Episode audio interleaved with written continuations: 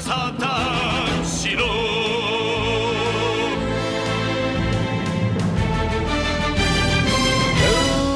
Hello, everybody, and welcome to episode 320 of the Saturn Studs podcast.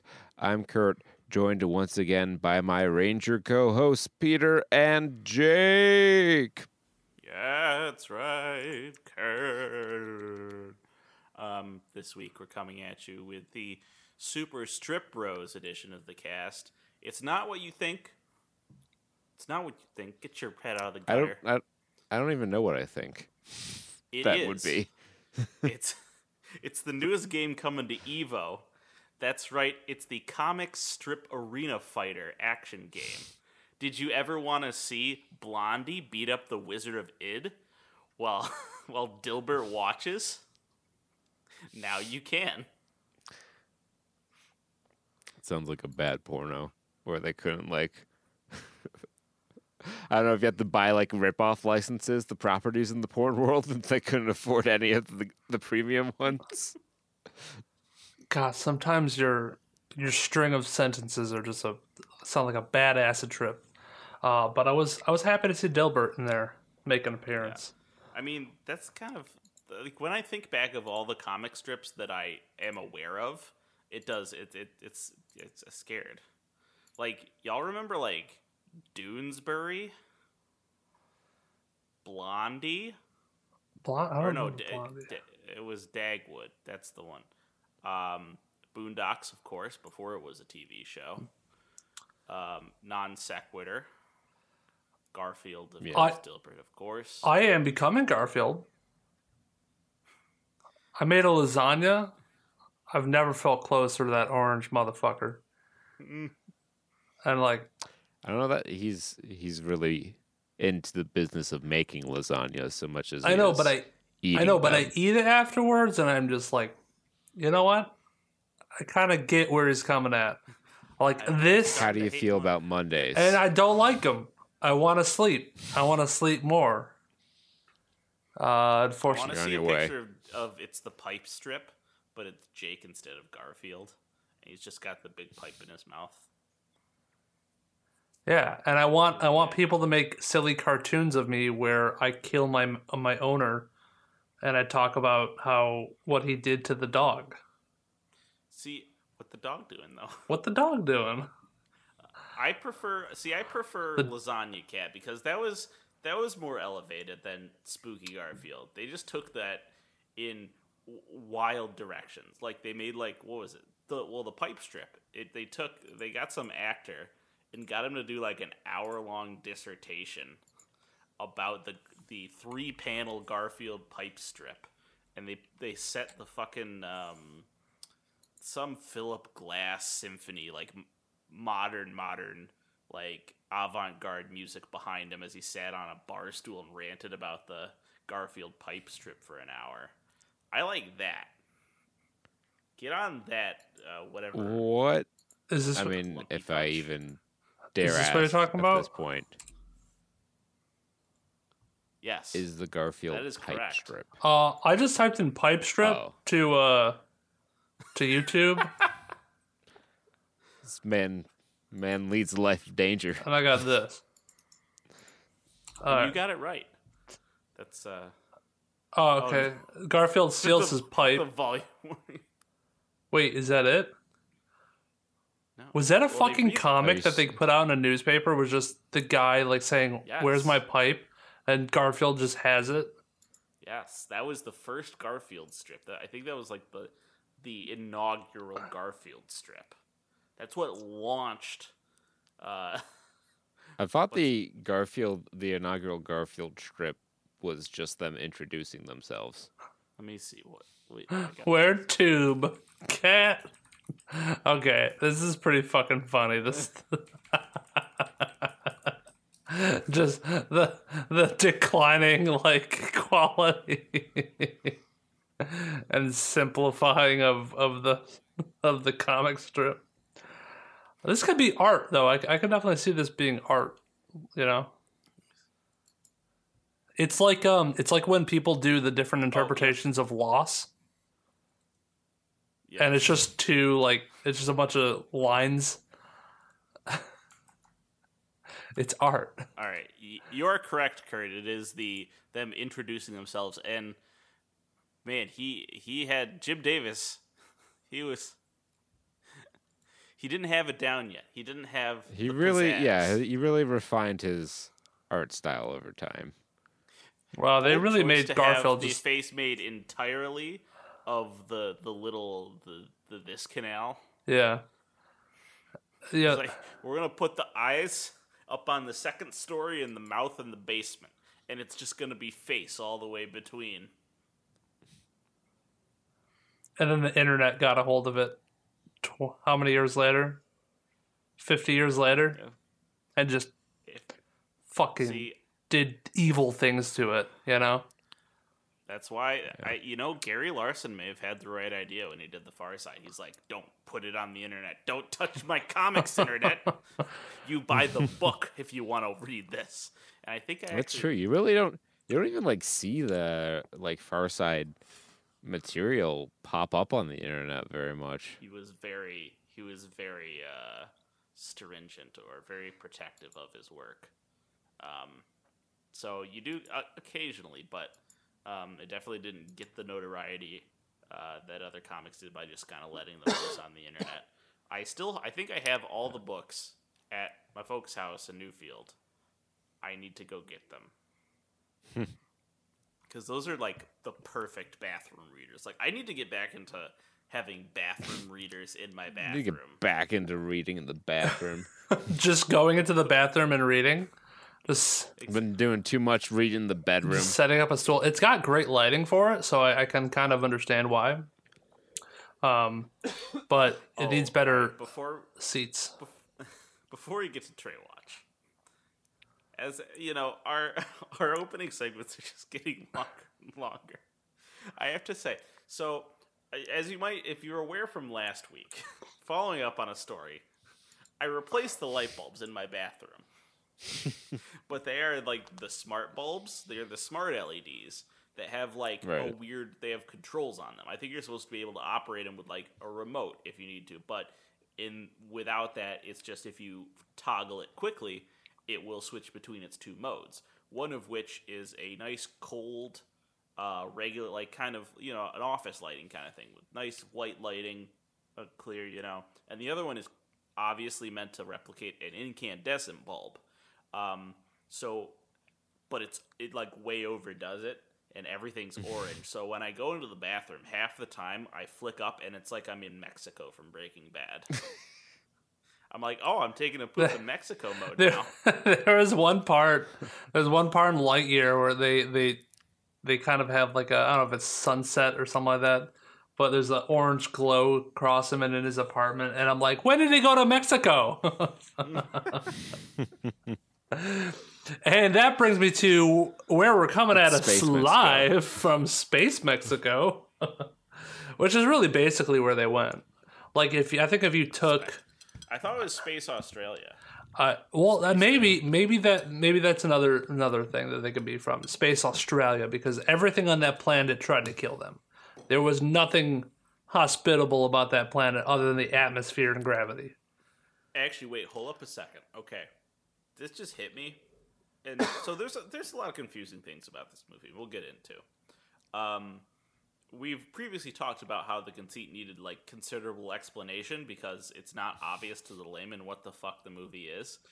Um, but so was Buzz Lightyear like was he a person or was he a CGI?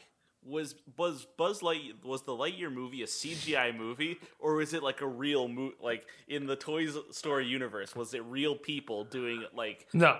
sci-fi I would acting? No. I would assume it was a live action movie. Oh. Um, oh, I 'Cause get. Andy Space. is also CGI and only only because um Toy Story was like the first feature length movie to be 3D animated and I don't think they would have undercut themselves by having an in-universe We have the Toy movie that beat them to that. Andy went to go see the Toy Story movie in '95. Yo, okay, a couple a couple things before not just nothing like about the movie, but uh first of all, holy shit, did um imagine a movie coming out that has better graphics than your universe. than real life. and also probably a little bit more progressive than your your era.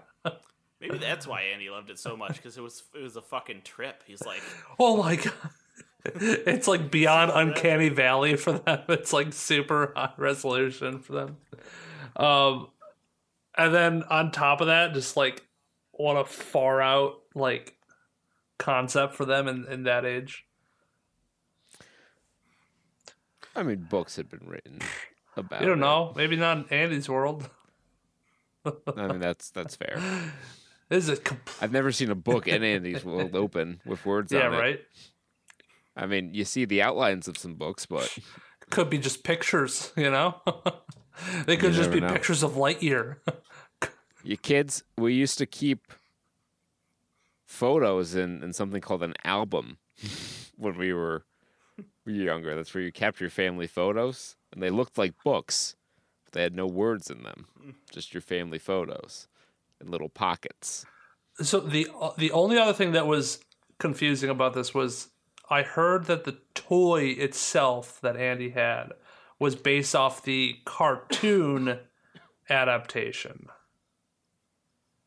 A little nitpick, I know, but Okay. I uh I think they spell out in the uh they don't make mention of a cartoon in the preamble that explains the conceit. I think somebody talked about it on Twitter, like from the Oh, production. of course.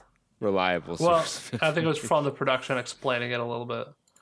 Uh, they- they were like, yeah, so there is a Buzz Lightyear cartoon yeah. that aired on like. I think that, did they have Patrick Warburton? I don't Oh, remember. was- I I don't feel like know. I've it. only seen like two episodes of it. It was on ABC's Saturday morning cartoon lineup, Shock of Shocks. Um, and it only ran for like a short while. I think it did have Tim Allen doing the voice. Uh, Buzz Lightyear of Star Command. Nope, it had Patrick Warburton. You're right. Um, and it ran for four years Wow. and Wayne Knight was the voice of Zurg. he would later be in Toy Story 2 the following year or the year He after. was he was just uh, he was that's where he was drawing the experience from when he was Cyborgman in the, in the Harley Quinn cartoon.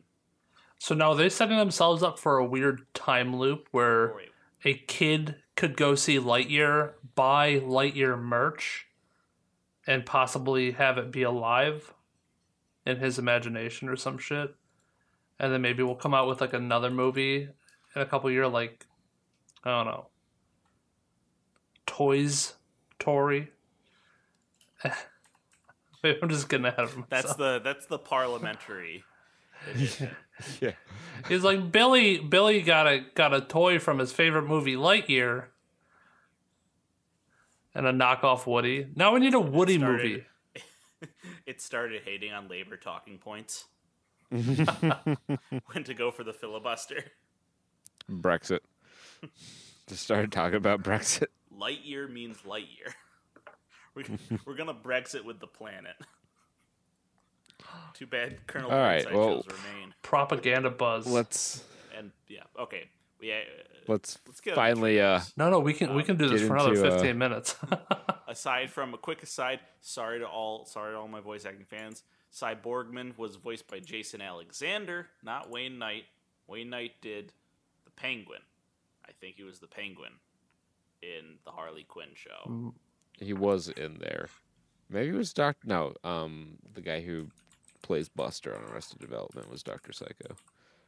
Um Uh, okay, let's jump into my favorite trailer because Yes, I'm it was itching. Wayne Knight. Got it. I'm itching Got to it. get into this this fucking yeah. let's weird ass trailer. All right. All one. right. Well, Start with the best what are one. you? The Minions Rise of Gru Office uh, crossover. I was gonna say My- otherwise known as My Soul is Dying. no There's nothing that can save me. no no I I my eyes bled when I watched that. Uh I had an aneurysm. I didn't watch it. Good. Good. You saved yourself from some eye bleed. No, I was talking about White Bird, a wonder story. Uh, Just because I thought it was going one direction, and then it's just like Nazis. Yeah. You know what? Yeah. You know what our heartwarming kids story is? The Nazis. You Jew. Not bad for a Jew. Favorite And there's, there's no, there's no word that like carries the same amount of stank on it. Like there are other slurs that certainly you know are more hateful than just the proper noun for the group of people with some stank on it. But goddamn, can the word Jew carry some stank They don't on even it? set it up beforehand. They're just like the kid just calls her pretty good for a Jew, and then they're just like Nazi flag. like when he calls her the Jew, you don't. If your mind didn't automatically go to Nazi Germany, they had to like run it home. Just be like, hey, this isn't normal. Like this isn't this isn't like Chicago in like 1940s or something like that. Well, it could be, but you know, who knows. Um, yeah, so I don't. I'm not really sure what this movie's about. I guess it's like a flashback story of like So uh, a grandma like advising her grandson to not be a shithead and make fun of like people with Alright. like things they can't like control. I think I got this. So in Wonder, the story was about like a kid with a disability and like a facial condition who went to school and got bullied, but he was such a nice kid that he won over the hearts of everyone. Yes, that Um, was that was a movie that came out Oh, like 2018. I had no idea. they 2017? wanted- I guess they wanted to make a sequel for some reason, but the kid probably aged out of it. It's a spin-off. Yeah, so they took a side character and like I guess some probably some side bully from from the movie and you know Yeah, it recast was- everyone and it's him being I guess now that we know the context being bitched out by his grandma. Yeah, so I don't know this for sure, but if I had to take a guess at the treatment here, the kid from Wonder in in the movie Wonder, the kid with the messed up face is bullied. Uh, this dickhead in the trailer is the guy who bullies him so hard he gets expelled. And that's where he is now, only he's aged up quite a bit um, for some reason. And his grandma's like, let me tell you about what it was like in the Nazi times. And he's I- like, not this shit again, because you know this is not the first time. Yeah. yeah. I pulled up the Wonder trailer just because I, I was like, Oh, Yeah, you don't okay. want to go to camp? I didn't want to go to camp either. Fuck you. I I understand now because I thought this kid with the messed up face was going to have a more important role in it. it. It's not about him. I get it now. It's about the bully more. Right. Because he's like the uh, when did when did Wonder come out? When when did 2017. Yeah. So Oh, it's okay. been like five years Yeah. to kids in like middle or high school now. Like I guess they could, but I don't like they'd have to reintroduce like they'd have to re uh assert that whole fucking plot arc that he went that he had I guess he went through. It's from uh, Lionsgate, so you know it's it's good. Um, yeah, but the kid, the kid that who was the bully, like, he looks like he's in high school now. He looks like he would be about the same age that the the original kid. Yeah. I I don't know. Um, why? I It was a movie that main not- question is why. yeah, I Um, mean, and I don't I really guess want to get the answer. it's probably just a matter of Lionsgate purchasing the rights to develop another movie based on wonder. Yeah. And I mean, if we're talking about movies, see on the other end of the spectrum, a movie, the next movie I'm about to talk about, I know exactly why they did it. There is no question in my mind. Um, but I don't, I, I, I don't want to, to do it, and that's uh, Lyle Lyle Crocodile. You don't know why they Yeah. did they did this? No, I know exactly Oh, why. you Like, know I- what? like I said, there's no question in my mind. What? Enlighten us? it because it's a kids movie featuring an anthropomorphic CG animal that does song and dance and befriends a child in New York City. Um, Why would they do that? It's a surprisingly well developed genre. How? How did they come up with this idea? This is so smart. Well, um, as we know the from brain, the brain quantum computer at Sony. from from like literally every every uh children's book turned movie you know they're all great They, there's never been a bad one they did a chil- They did a movie about a children's book. That's incredibly smart. Like I don't think anybody's ever done that. Like uh I knew, no I knew that so. this was gonna be like the worst kind of derivative. As soon as they like, they didn't even waste any time telling you that there's nothing new here, because the first shot of this trailer is the wide shot of Central Park with the with the one brass fanfare, the the jazz riff, the jazz melody line that I've heard like a gajillion times before. So this is the same- it looks like this is the same musical team behind the greatest showman um which I remember hearing was was all right. Yeah, people like that. It, wait, I I'm watching the trailer now. Is this the literal? That's the literal fucking. They use the same cat model from fucking Stuart Little. Are you sure it's not? i dusted it off the okay Are you sure it's not the the cat model that uh, uh, Kevin Spacey turned into? It's it's also the same cat. There is one. Do do people in Hollywood not know that like other types of cat besides the thing that's on the on the front of the fancy feast tin, there are other cats besides that one. They wouldn't know. They They've can- never they had don't a have cat. to be white, long hair, fluffy things.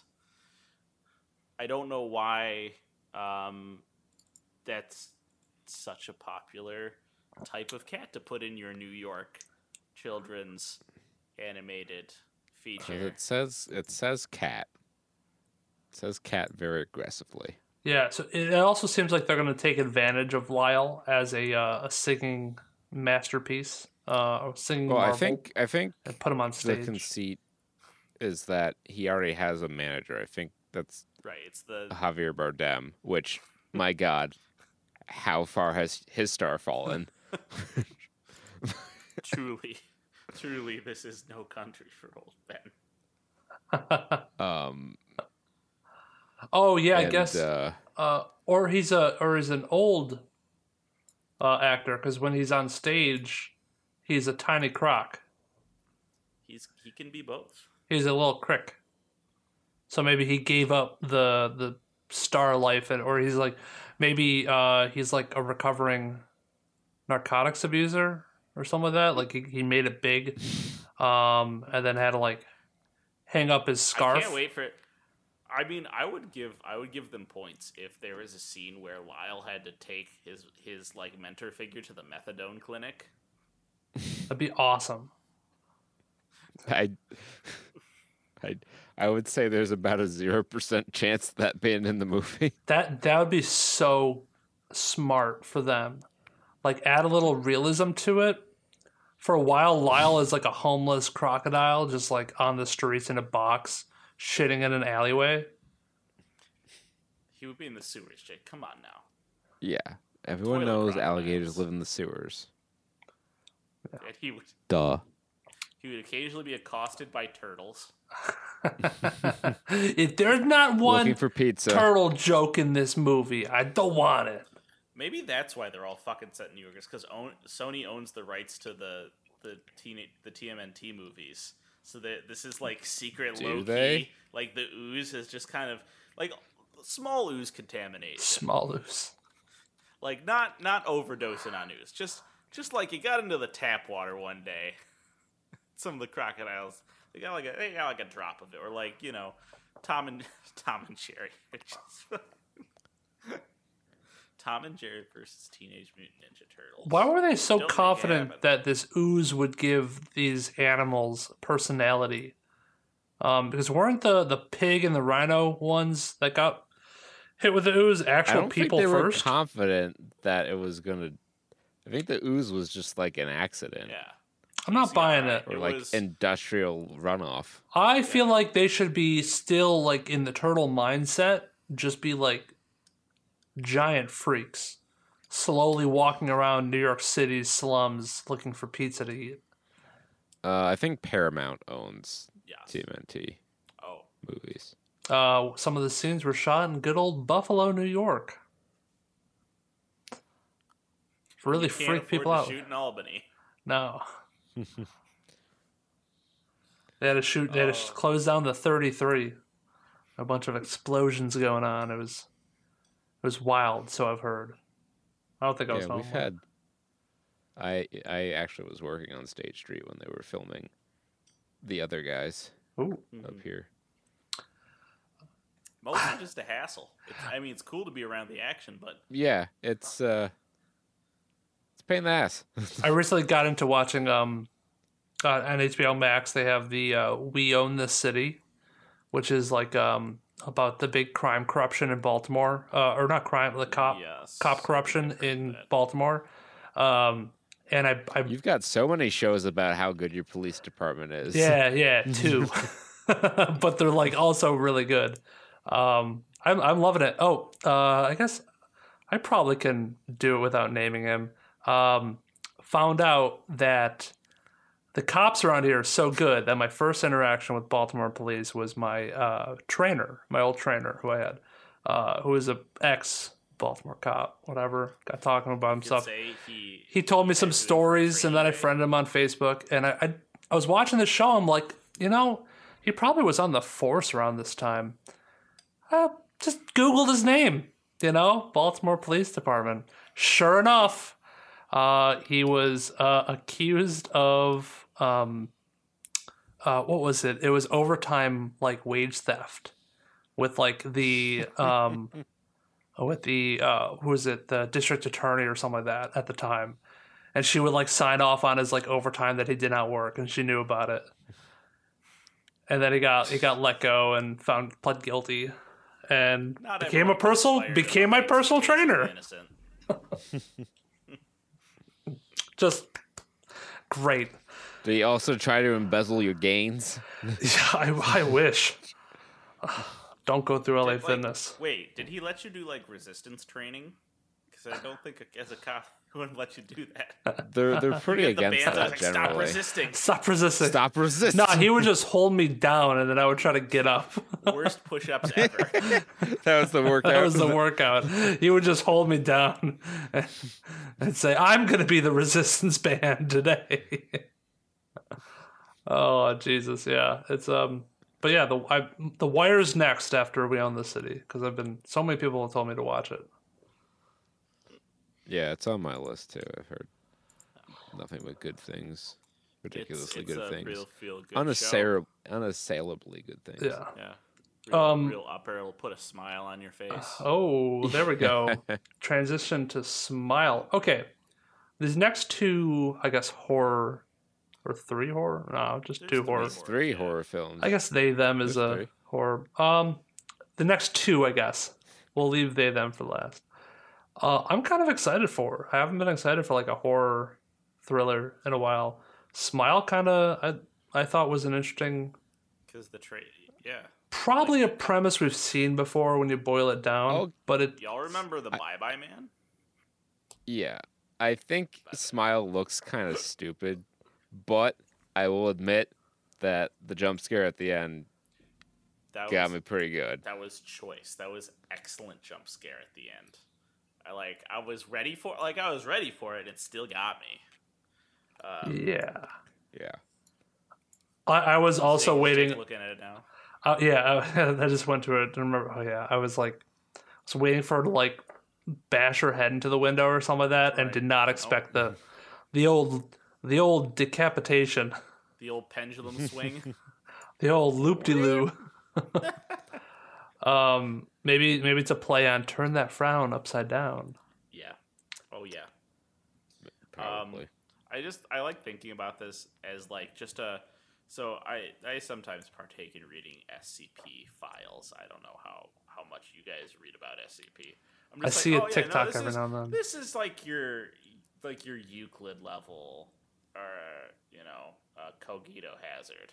You just send out a team with some amnes- amnesiacs and you you lock this down post haste. That's nothing. Just Get the D Get- team out there. They'll fix it. Easy. I understood zero of what you just said. how far away are we from having like an SCP movie? They're they're they're fucking like doing it. Like there's there's fan films out. I know there's a um, ton of like fan film, fan animations. It just seems like there's a lot of like decent, I guess, um, like lore to it, to where you can probably get away with a solid movie out of it. Yeah. Um is there going to be an SCP movie?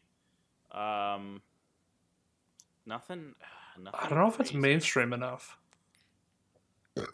SCP Pestilence?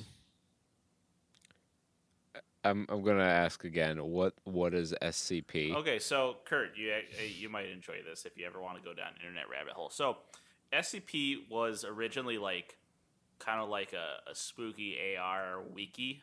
It was like um, it was like a hoax wiki where they found like the. So the premise is like, um, it's this government agency that like the SCP stands for Secure, Contain, and Protect and they have to secure and contain and protect like really freaky fucking horrors from beyond the ken of, of mortal Okay. imagining. Um, it started off with like two posts, and one of them, I you may remember it. Um, SCP. The first one was uh, SCP one seven three. Um, no, not the fan wiki. The actual SCP one seven three. What the fuck? I think a lot of like what is spooky about it is also the fact that how much is like unknown. Oh yeah, it's supposed it's about it. formatted like a redacted government document. Yeah. Right. So this is the this is the original. So they don't have to write the whole story. Um, so it, and it uses intentionally obfuscated terms like cogito hazard and object class Euclid. Um, so the original one was they found this statue of like a they were like googling around. They found this like weird German statue of a creepy fucking like it looked like a weird baby that's like with, with, shit on its face. Here it is. Let me let me send the picture over to you um, because it doesn't look like it's on the site anymore. So instead of like, oh, what if this was like an actual thing that tried to kill you? the fuck is Yeah, the original post was like, oh, you know, it's this weird living statue that has like, you know, the weeping angel kind of vibe where if you blink, it'll run up to you and snap your neck in an instant. So to pr- to contain this one, you have like three guards staring at it at all times if anyone's in the room to feed it. And, it, and it just grew from there, and now it's like a whole fucking it's a whole fucking thing with thousands of entries, and um, it's it's a it's a nice it's a nice support system for writing your creepy pasta. right. So I see. This- Because I, yeah, like I said, I didn't understand a single word you were saying. I, I know very. li- I heard about it first through my uh, my coworker was very into it, and I was like, "What the fuck's that?" And then I, I now I see a TikTok every now and then about some of it, and it's somebody narrating some of the text of, or stories of it, and it, it's interesting from like a story perspective. Um, so the uh, next one may or may not be supernatural, or just I don't know, very gives me Saw vibes, but maybe it'll drive down the uh, the demand for like Airbnb. Barbarian came out with a teaser trailer. Uh, yeah, the two minute and thirty four second. yeah, teaser trailer. teaser trailer. Basically, it's a Um, trailer. Yeah, it uh based on the title, it did not go the way I expected it to go. I guess it, it uh, must come from like Barbary Street, right? That's I think the house is on is like something four seven six Barbary Street. So Barbarian maybe Perhaps. beats me. Um, yeah, it's unknowable. But I love in this trailer, they're like, oh, first of all, Justin Long is in this, apparently. Oh, Um, second off, I love in the trailer, they're like, from a producer of It and an executive producer of The Grudge. could only get the one. They're really getting the specifics in here. It, it it reminds me of all the all the fucking terrible parody movies that the Wayans brother made that they advertised as from two of the six writers of Scary Movie. Yeah. exactly. So uh, don't- the, the synopsis for this um, is a young woman traveling to Detroit for a job interview books a rental home, but when she arrives late at night, she discovers the house is double booked, and a strange man is already staying in there. Against her better judgment, she decides to spend the evening, but soon discovers that there's a lot more to fear than just an unexpected house guest. Bum bum bum. Well, you're technically the unexpected house guest, so. Yeah. Uh, but uh, so we got Bill Skarsgård, Georgina Campbell, Justin Long. Bill Skarsgård is the one who opens the door, so I instantly think he's the bad guy. I may be right. I don't know. Uh, they they definitely play it off um, as he's not because, but I think he is because he kind of lures her into the creepy ass basement nice. uh, where apparently she finds Justin Long, whatever whatever character he's playing. So maybe he's trapped there. That kind of makes the premise kind of too basement, simple. He says like, "Go away, bait." Biting. Um, so I, I don't know. I don't know if this the premise is too simple, but the trailer definitely made it look a little scary. But who knows? It could it could just be all the scary moments put in this teaser trailer, and that's it. Maybe they're doing like a Minotaur in the Labyrinth kind of situation. Maybe yeah. Or they're gonna here go into this cave dungeon. There's going to be a man chasing you. Try not to die. Yeah, but it's only teasers, so we don't know what's gonna happen. Yeah.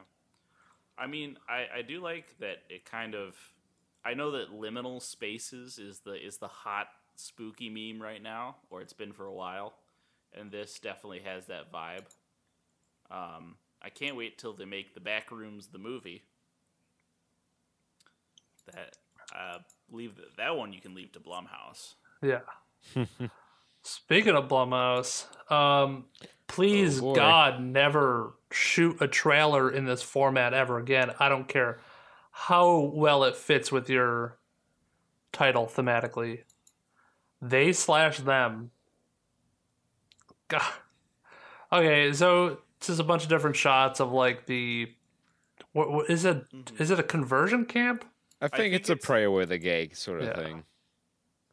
No, it's uh, Um, oh maybe yeah, but it's a place for Yeah. uh, whatever the case. They're they're like LGBTQ plus folks going to this camp, and the counselors are up to something. And the primary, uh, well, Jake, you could uh, explain the primary camera effect going on throughout this trailer. so going on throughout the trailer, we got they'll take one scene, put it on the left, uh, divided by a slash, and then put a totally different scene. Sometimes juxtaposing it, uh, like we have. I stopped on one on the left. It's they're all being blindfolded and led into like the woods. I assume on the right they're all playing tug of war in a line. So maybe some sort of juxtaposition. Um, it it's jarring. I don't I don't care what it is. It's artsy and it's jarring as fuck, and it makes it hard to watch the trailer. because your eyes are constantly going back and forth, back and forth. It's Yeah, so uh, really Kevin to pull this Bacon plays the head counselor. Yeah. uh, and I believe he was in the original Friday the Thirteenth. So this is kind of a, a full circle career moment for him. Um, he uh, so yeah, like I said, he's he runs this conversion camp. Uh, a group of LGBTQ plus campers arrive at Whistler Camp. He's Owen Whistler. Uh, they are promised a new sense of freedom by the end of the week. But as the counselors attempt to psychologically break down each of the campers, a mysterious killer starts claiming victims, and they must reclaim their power if they're going to survive the horrors of the camp. It's topical, maybe. Pride Month. This movie comes out in August. They had to fit it. They had to fit the trailer in sometime. You would think that like, oh, I know this is this is Paramount. I was I was like, oh, if it was, well, no, it's on Peacock. Yeah, You'd Yeah. think that This is Peacock would be NBC. flexing the rainbows in their in their logo, but You'd think, but uh, guess not. NBC Universal. they have never been one to capitalize on on what they've got. Um, but other studios sometimes capitalize on what they've got, and and we we give it to you. Give it to you straight on the follow up, where we look at how some of these movies we cover on Trae Watch are doing at the old box office. And for weekend 24, we're almost halfway through the year, guy. Yeah. Wow. Like two weeks. Yikes. Yeah, it's almost Fourth of July. Spooky. That's a real horror Um, movie. Time. The passing of Adulthood. the passing of time. Um, Jurassic World Dominion remains in the top spot, but takes it on the chin, dropping nearly 60% from its opening weekend. Uh, $59 million. Uh, opening in 21 more theaters this week. Had some holdouts, I guess. They had to Made get rid of. They had to finally let Morbius out. They, they had to let go. Um, My yeah, Jurassic World. so uh, this one this one's a candidate like we said before this one's a candidate for masterpiece theater and judging by the the drop week to week um it's it may be a contender yeah, we'll, uh, we'll see. I mean, it made a Um, damn damn good amount of money so far. Jeez. 645 million in the first. oh I First mean, two it's gonna weeks? do, gonna do numbers Yeah. numbers Yeah. will happen in and around it Even with all the negative press, I guess negative press. What's the Rotten Tomatoes on? um it wasn't it was like this movie was kind of like pre-maligned like i saw it, it getting memed on in areas that you don't typically see movies getting memed on like message boards for sports teams Yeah, it's got 30% uh, critic score and then 77%. It's not Yeah, 77% great audience score. So, yeah that's you know, it, what it, it may be like a bad movie in terms of like plot and like acting, but with this movie, it can get away with that if it's got big scary dinosaurs for you to oogle at and and just munch popcorn through.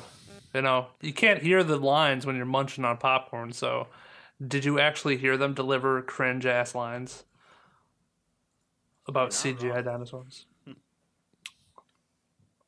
we can Man we can recreate the audience from from popcorn samples frozen in amber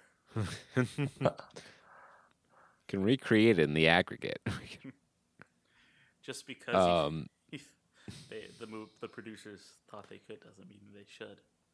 I butchered that. I butchered that like they butchered that movie, even though I haven't seen it yet. look how they massacred my boy Well, what did uh, What was the last one? This was Dominion of Fallen Kingdom. Jurassic World Fallen Kingdom. Yeah, what did this do on Rotten Tomat?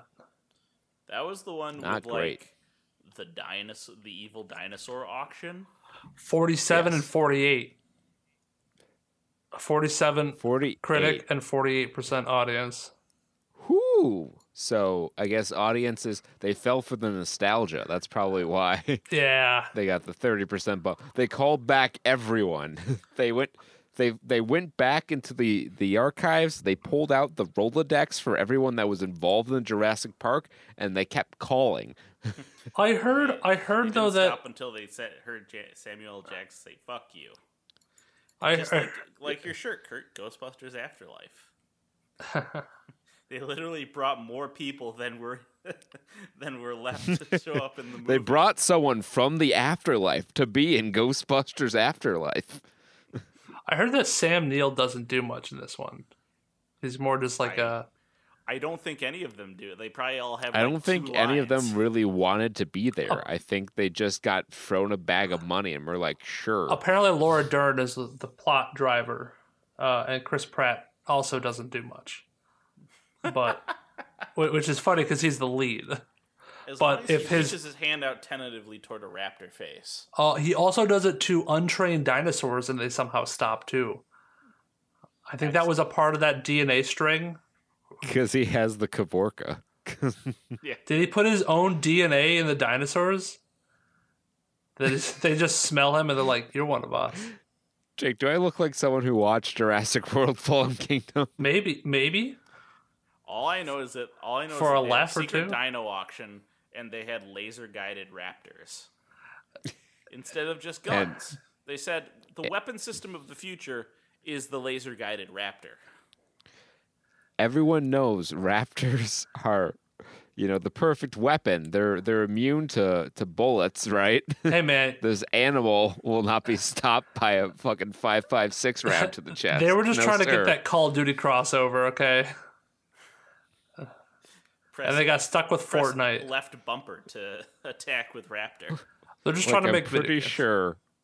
I'm pretty sure, like humans have advanced to to a point where even if dinosaurs were somehow brought back, they would not pose a real threat. I think we could Oh. very quickly hunt them to You- extinction. You, can shoot them still, They're not bulletproof. and walls exist. You know, you know what? You know what was great? You re- remember how in the original Jurassic Park, the whole thing was, you know, they were they were stranded, they were isolated, they didn't have any weapons, and that's kind of why the dinosaurs were scary. And then the end when the National Guard shows up, everyone's okay. Gasp.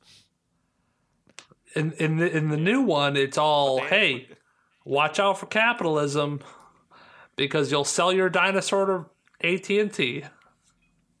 Yeah, there there was a there was a message in in the original Jurassic Park because it was based on a book. Uh, after they had no more books with which to base these movies off of, the writing quality plummeted. Everyone remembers how Jeff Goldblum could not remember how many kids he had between movies. I prefer him as Jeff Um, Goldblum. I Sweep probably did. Sweep up that cash. Opening in second, we have Lightyear, uh, bringing in that cold fifty point five million, a good nine million behind um, Jurassic World, but also in four hundred fewer theaters. Not that you would probably expect to gain nine million from that, It but being, um, it being a kids movie, it will probably Yeah. have a long tail. it has crossed the hundred million dollar threshold. Well, we'll talk a little bit more about how long a tail we think it's going to have. Um, Who knows? Maybe it's actually growing a tail. Hmm. it's really a, a kids movie. Uh, when we discuss it later on in the show, um, for now, I'll just say that it has uh, has crossed the hundred million dollar threshold, which is not bad. Um, it's been a minute since we've had a Pixar movie release in theaters. Uh, Soul, Onward, and Luca all dropped on Disney Plus. Um, Yeah, I wonder. I wonder if uh, they're gonna bring Lightyear to Disney Plus earlier or not. Um, I would assume that it would be on Disney Plus before anything else as far as home video goes. Um, Top Gun Maverick drops another spot all the way down to third now, but only losing 13.9%. The hype is real for Top Gun Maverick, and I That I ah, damn you may be wondering why we ended up all two or three of us have our particular hair. I think that was uh, it was office peer pressure, to be Yes, sure. But I think it, that was initiated by uh, one of our coworkers. Also saw Top Gun over the weekend and was inspired. I didn't even fucking Yeah. realize. I'm sorry. I'm a bad friend. I should. we, were, we weren't gonna say anything, and then I even gave you a hint. I'm like, I'm you're really doing a good job of no selling what's going on right now. I'm so I didn't fucking. immediately cackle like all of my coworkers when I walked through the door of a fucking Fu Manchu. Well, It's. I think partially is because it's just tiny pictures and like every now and then there's a microphone obscuring half your face. Kurtz is a little bit more. Reckon, but I, I should have gotten Peter too. I'm sorry. That's my my you really bad. should have. Now that I'm seeing actually- it, now that I'm seeing like, I think my my brain just like auto completed like the past four or five weeks and just inserted a mustache instead of a beard. God, I wonder. I will say would- Peter wears it wears it actually pretty well. Yeah. Um, I do. It's it, I I've, I look I've seen other family members and how they. trust me, this comes from a long line of of uh, mustache game. Like, I I yeah, several of my uh, member, several of family in my father's generation have like the perfect '70s dad vibe going on. Like we're talking this, but with like the big glasses, with like the '70s like Coke bottles. Oh, Yeah, I got all the hair from my mom's side. Get it all from my grandpa. I'm gonna go bald at like forty or fifty, and my beard isn't probably growing in as it should be. But my brother, he got it from my dad's side. He can grow an afro. coincidence. My dad had an afro for some reason. I'm sure he could pull off the mustache like crazy, like my dad. That thing's just like a, a whale's mouth. Just can filter so much krill. got that Bailey. I mean, he just drinks ocean water and and just spits it out the back, you know, like an actual whale. it just ends up with with krill as his protein intake for the day. Takes a drink right out of the ocean. He's like, I don't know what what y'all are going on about salty. Yeah, it's fine. I, you know, actually, I might just uh, put a little salt in my beard beforehand, Like, a little puts his- seasoning. You put the beard under the sink to, like, we're out of Brita filters. Let me just run it through. If you wait thirty minutes, the water will eventually drain out, purified. Oh, d- I- where's the sponge at? Hold on, let me just.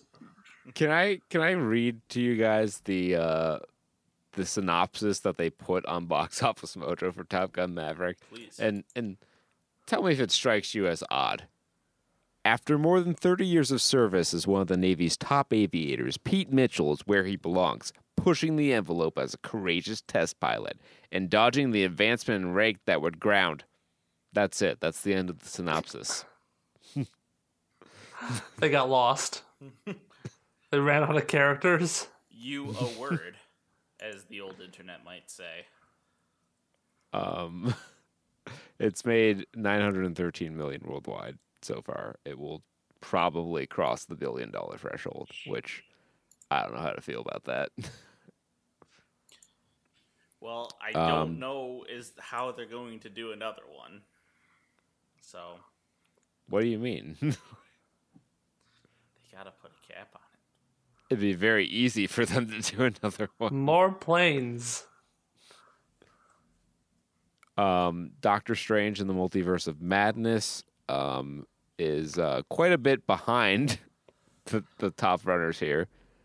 Uh, but in fourth place with four point four million dollars, only down fourteen point seven percent as well. But out of eight hundred and eighty theaters in its seventh week, uh, nine hundred forty four million. So in Disney dollars, that's a failure.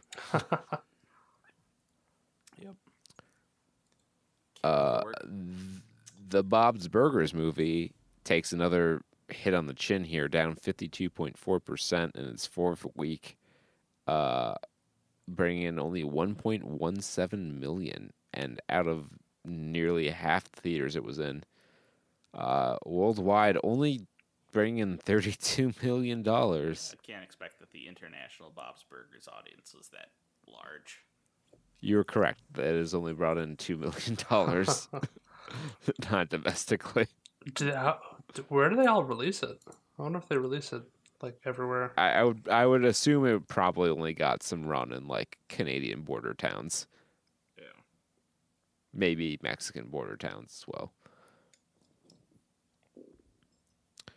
Um, the bad guys is in sixth, um, down two spots from the week prior, and down 62, 60.2 percent out of 939 theaters, bringing in just over a million dollars. Everything, everywhere, all at once, uh, loses 755 theaters, only loses 28 percent Yeah. week over Like- week.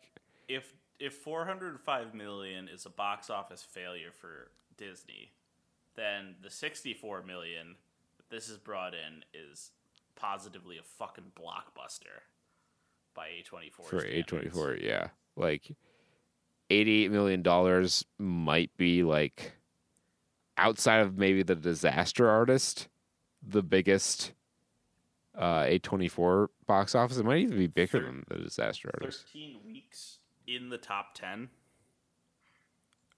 Um, I don't know if they were all in the top ten, but yeah, it's it's had some staying power, and it's it's very, always impressive and confusing to me how these movies hang on and like bring in a good chunk, despite you know being available on video on demand or Blu-ray or whatever.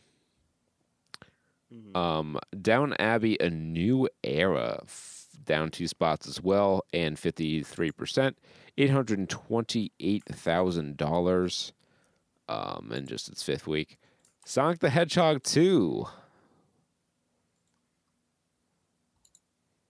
Oh, okay, highest grossing film. Yeah. Good on it. Um, Sonic the Hedgehog 2, $239,000. And that's good enough for a top 10 spot.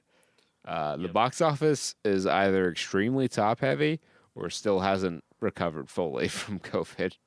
Yeah, that's that's that's the weird part. I was like thinking, uh, I thought maybe it was like a really good week for the box office because like look at our top three contenders are 50, 50, and 44 million. But um, like overall, uh, when you compare it to like last week, it's it's down from 212 million.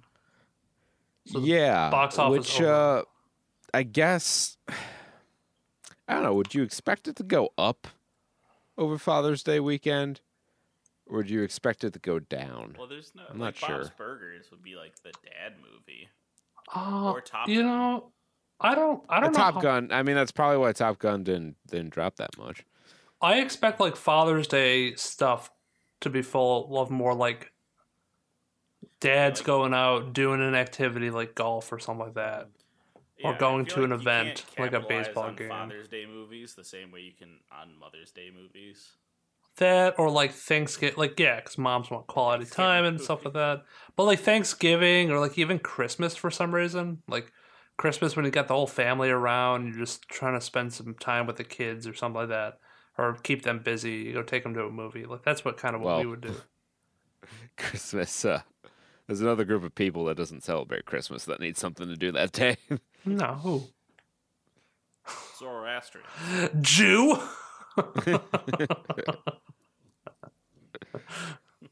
Sorry, Some say they too, control too mistake.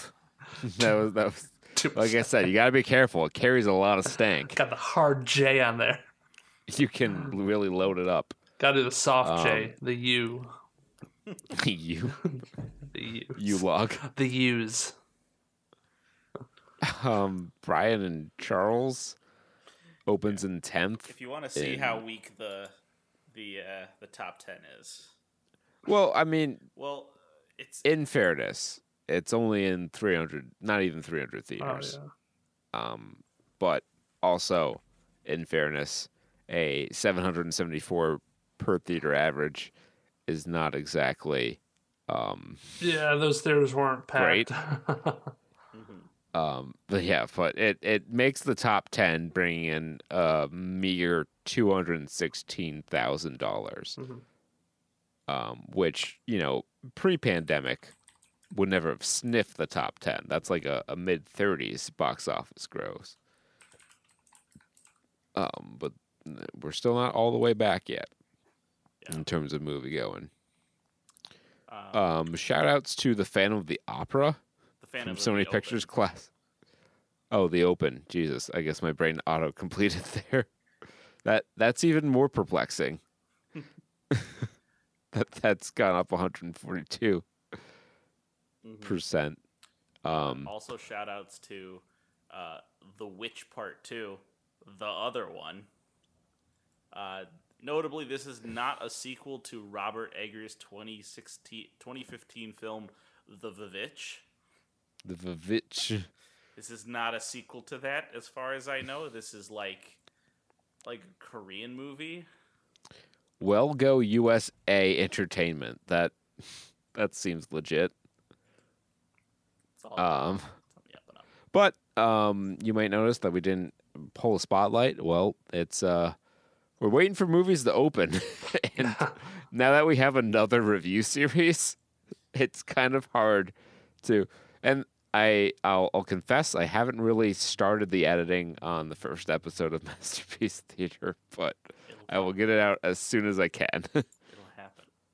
Peter will be over at my house. He will make me do it. Peter That's right. Um, but we're going to take a look at The Watcher because we couldn't remember if we had done The Lost City or not.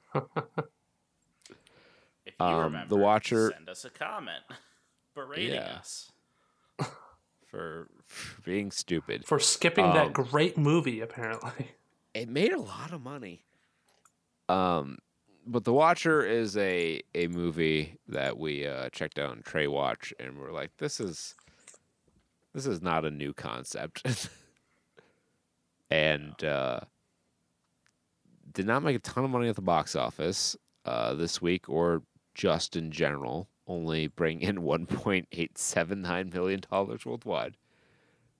Um, and it's decidedly average reviews on IMDb, six point four out of ten, uh, seven out of ten from IGN, noted movie review outlet, um, and eighty-one percent of Google users liked it, which is pretty low for Google users. Yet, mysteriously, eighty-seven percent fresh on Rotten Tomatoes.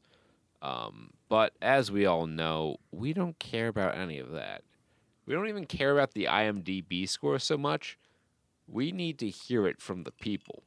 Like anyone can just drop a number on IMDb and leave, but only the realest of the real reviewers Can articulate themselves. stick around to articulate their thoughts, to justify the number they gave the movie. Yeah.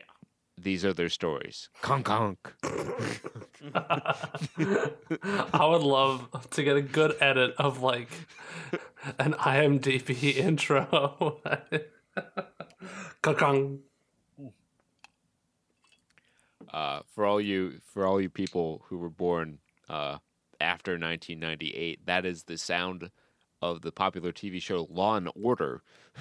they use that sound in scene transitions. Was it by Dick Wolf? Is that Executive producer Dick Wolf, yes. Dick Wolf? Just giant letter. Dick Wolf.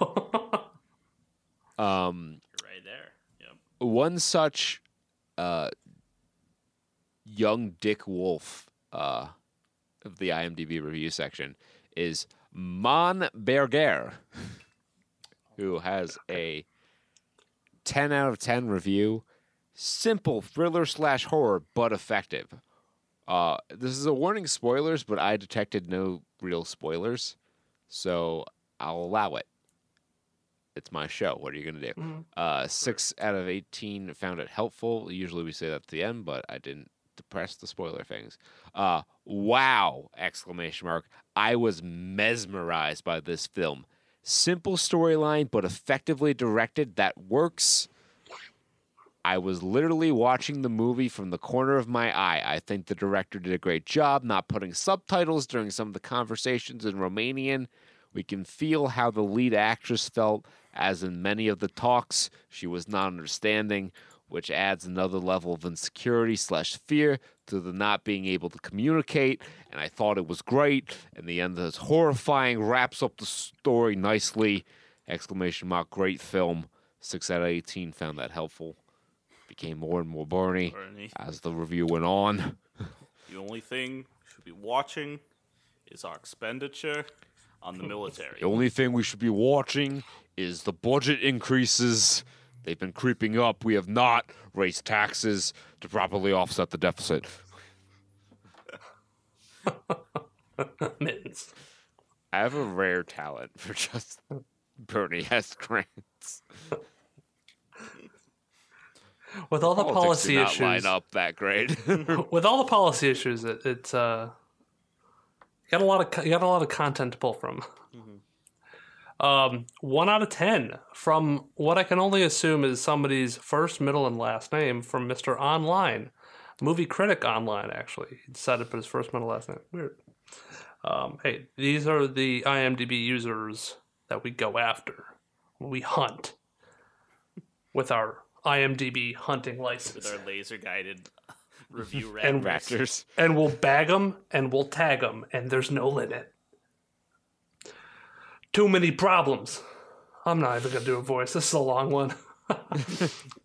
this was just poorly written. So everything you wouldn't do, the writer makes the characters do, just to force an action.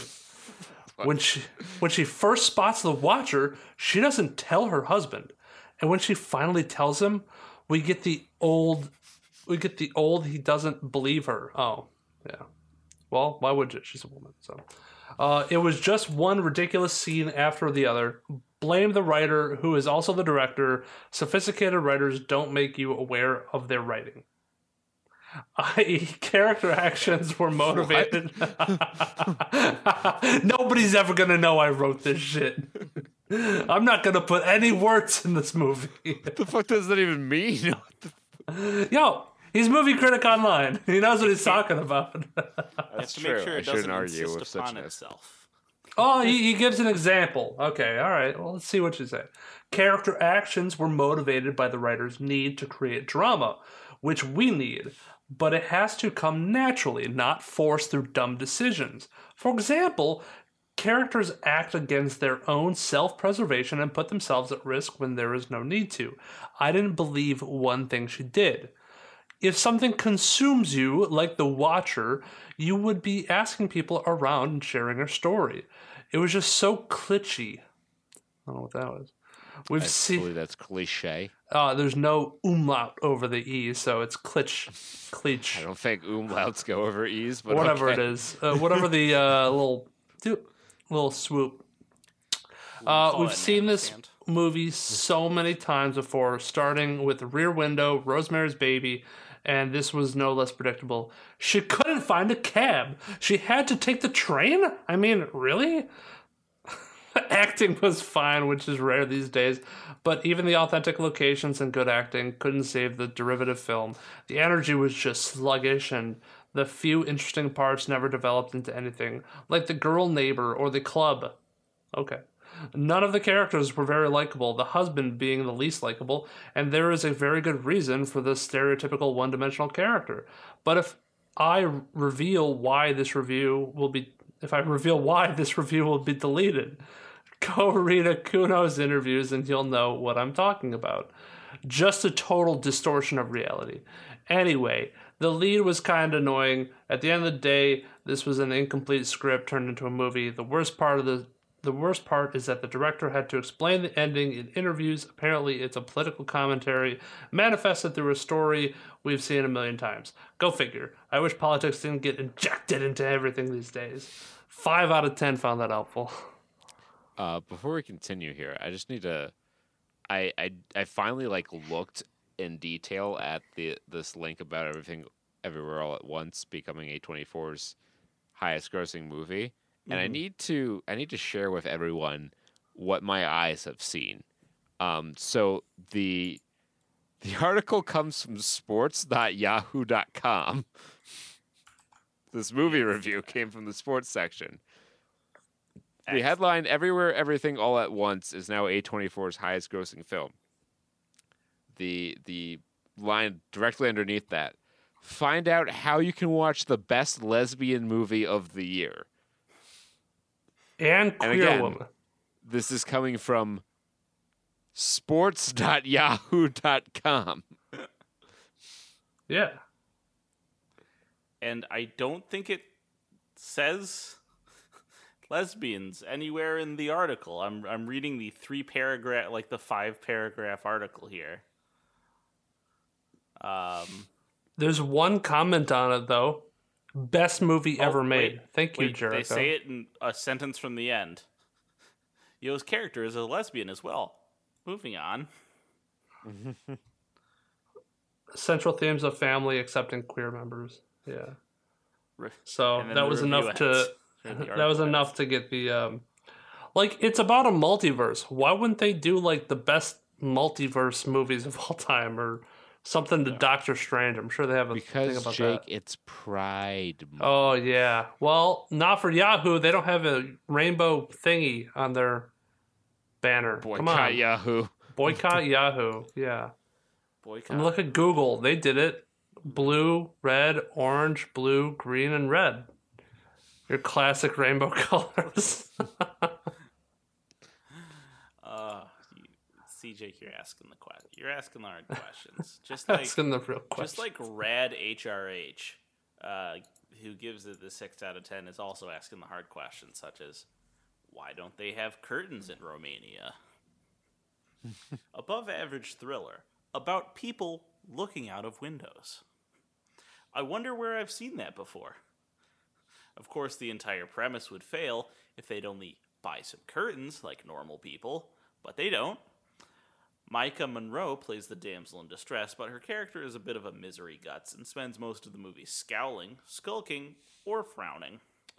Burn Gorman is perfectly creepy.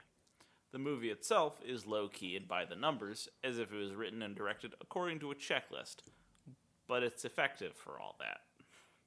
There's quite a lot of Romanian language, so if you watch without subtitles, you miss some dialogue, but I'm not sure you miss anything important. two, two out of three. Savage. All right. Well, it.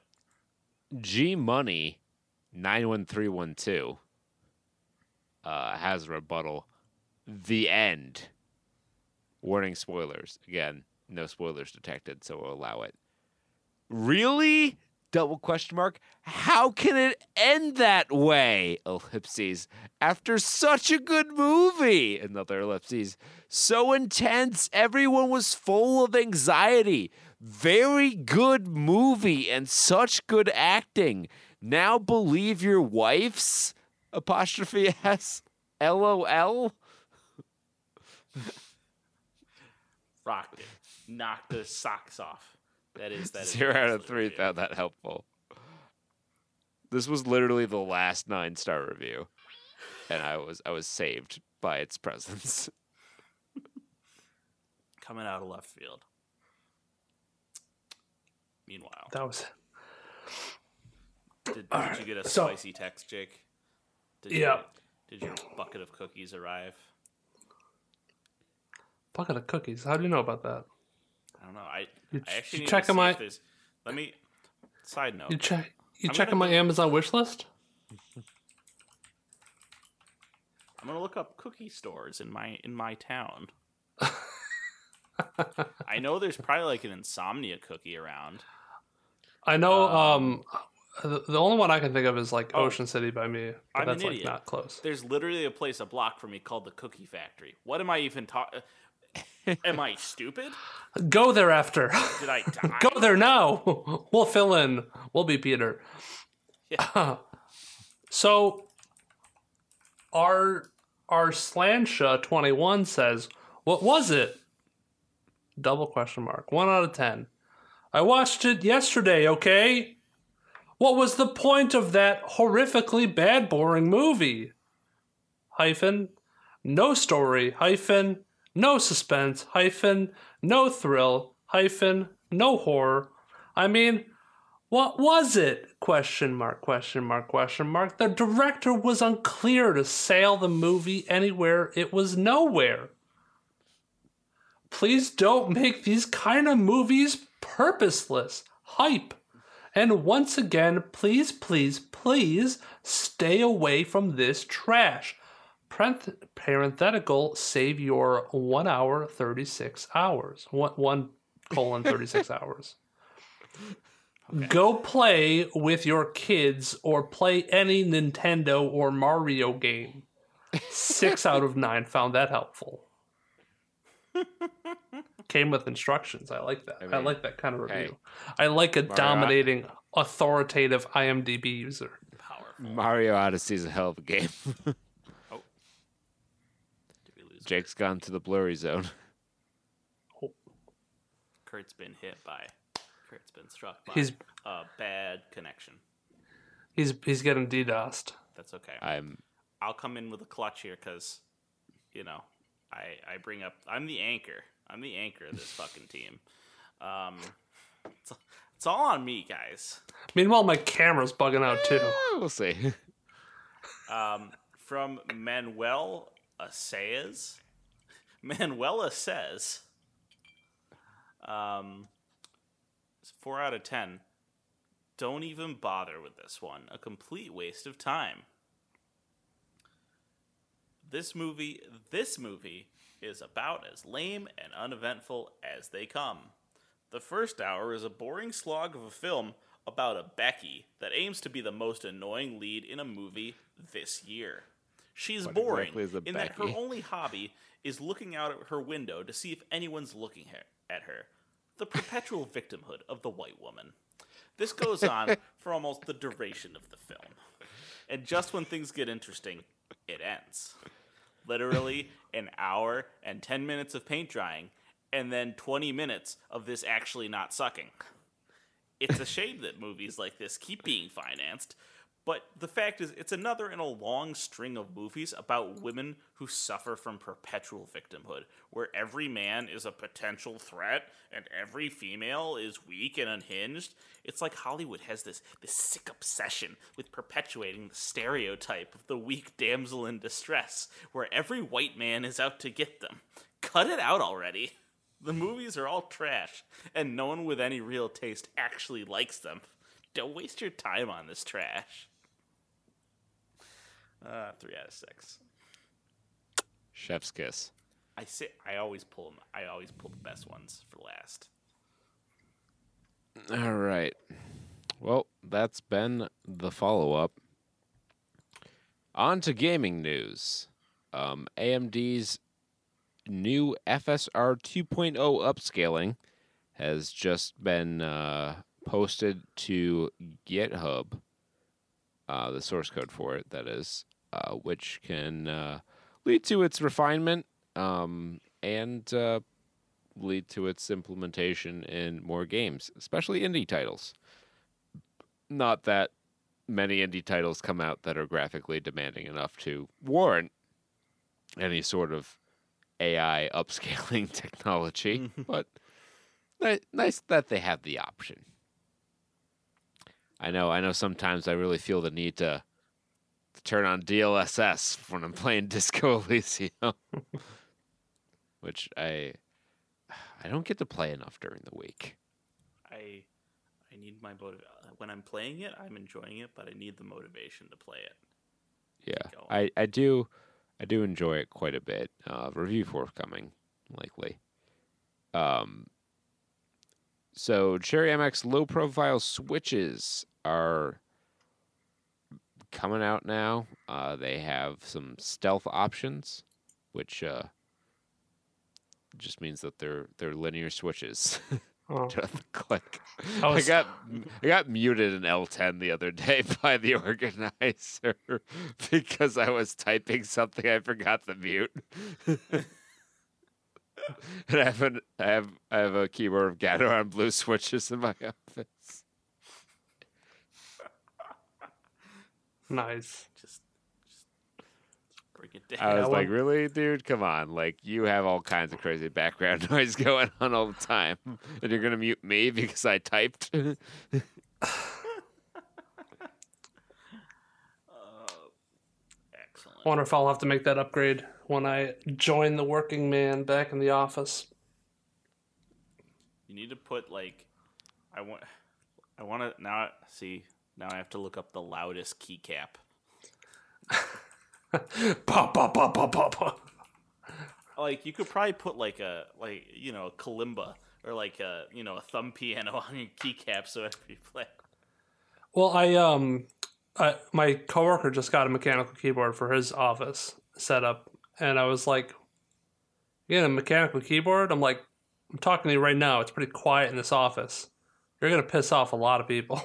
He's like, "No, no, no. They're uh, they were like synthetic. They're quiet ones or something like that. I forgot what Well, it depends on what kind you like. I Peter has a blue, and you can hear it whenever he types something. yeah." I have a brown, which is a lot quieter. There's also Um, like membrane style ones that are very quiet too, Well, if it's membrane style, it's not actually. or or like a hybrid, a hybrid mechanical well, one. Well, any linear switch will be pretty quiet.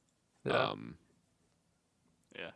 the uh, the internet says that uh, a beam a beam spring plus a solenoid will do the trick. Jesus. that's Sounds got like- a satisfying click. I like that sound though. That's why I have the. I was trying to explain to uh, a coworker uh, who's the the QA manager.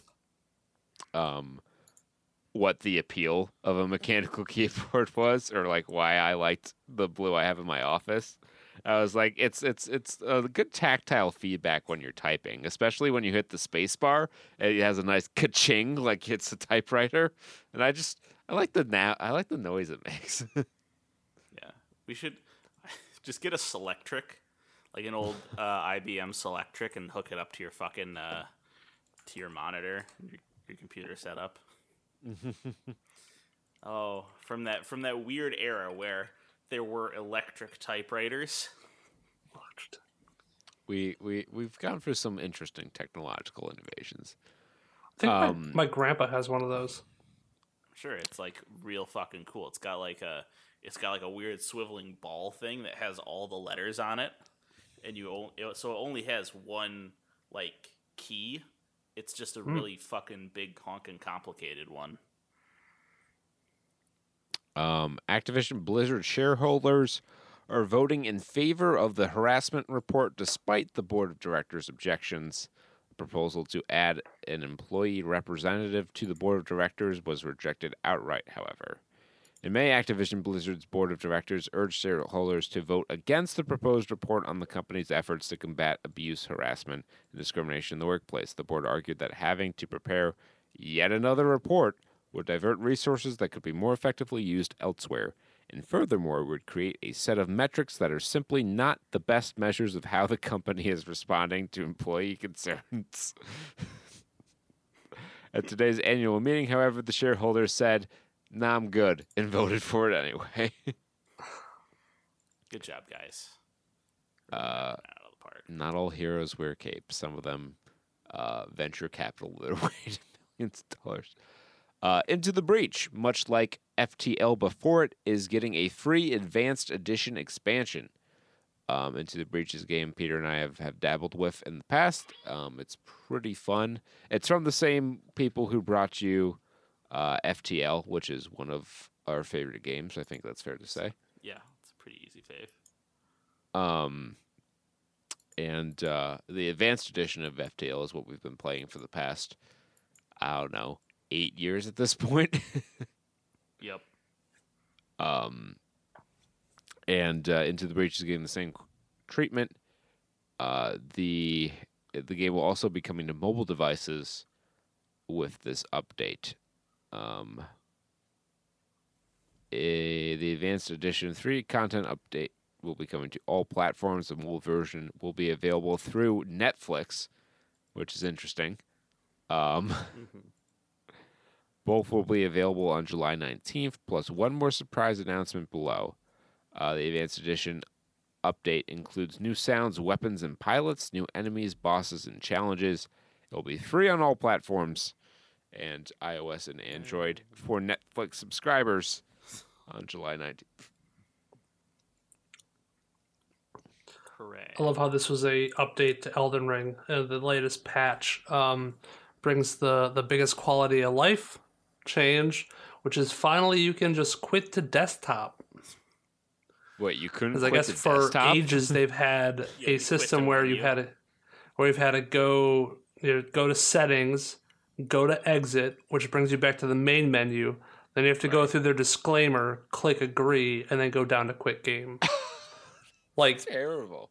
like you have to go through oh, you have to go through the opening cinematic or the opening like thing where they show the the, the software company it's like fucking why just let me quit As you were running down that, you're like, you go to settings. I'm like, yeah, okay. You go to exit. I'm like, yeah, okay. This this is pretty standard stuff. I was like, do Yeah. you just hit quit to desktop from the main menu? But you're like, no, it brings you to the disclaimer. I'm it like, brings you oh, through the start oh. again brings you through the start again you have to click through that then you have to click through the the disclaimer or something about Watch the unskippable ten minutes cutscene.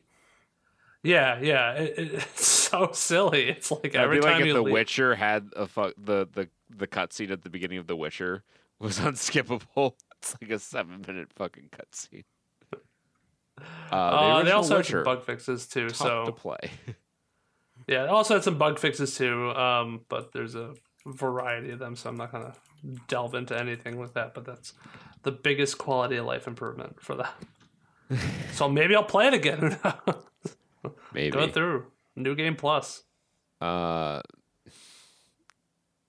you have to you have to do a uh, lobotomite run, or else you're not a real gamer.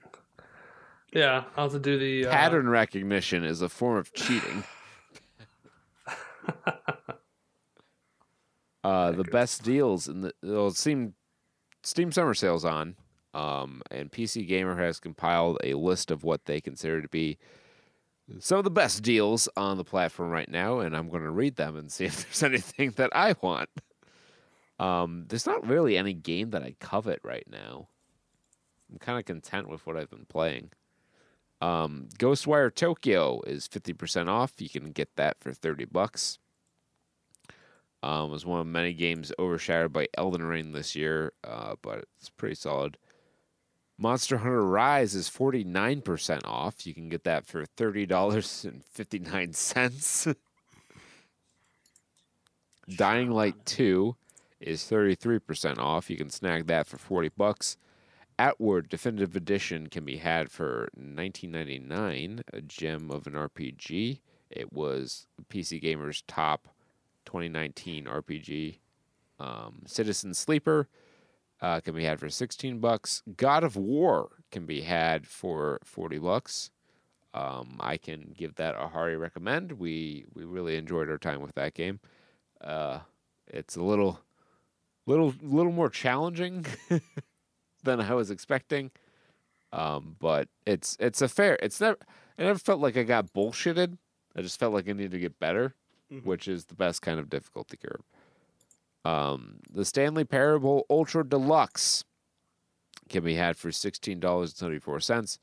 Tunic, you can grab that for twenty seven dollars. Tiny Tina's Wonderlands is twenty percent off. You can grab that for forty eight bucks. Hard Space Shipbreaker can be had for twenty six twenty four.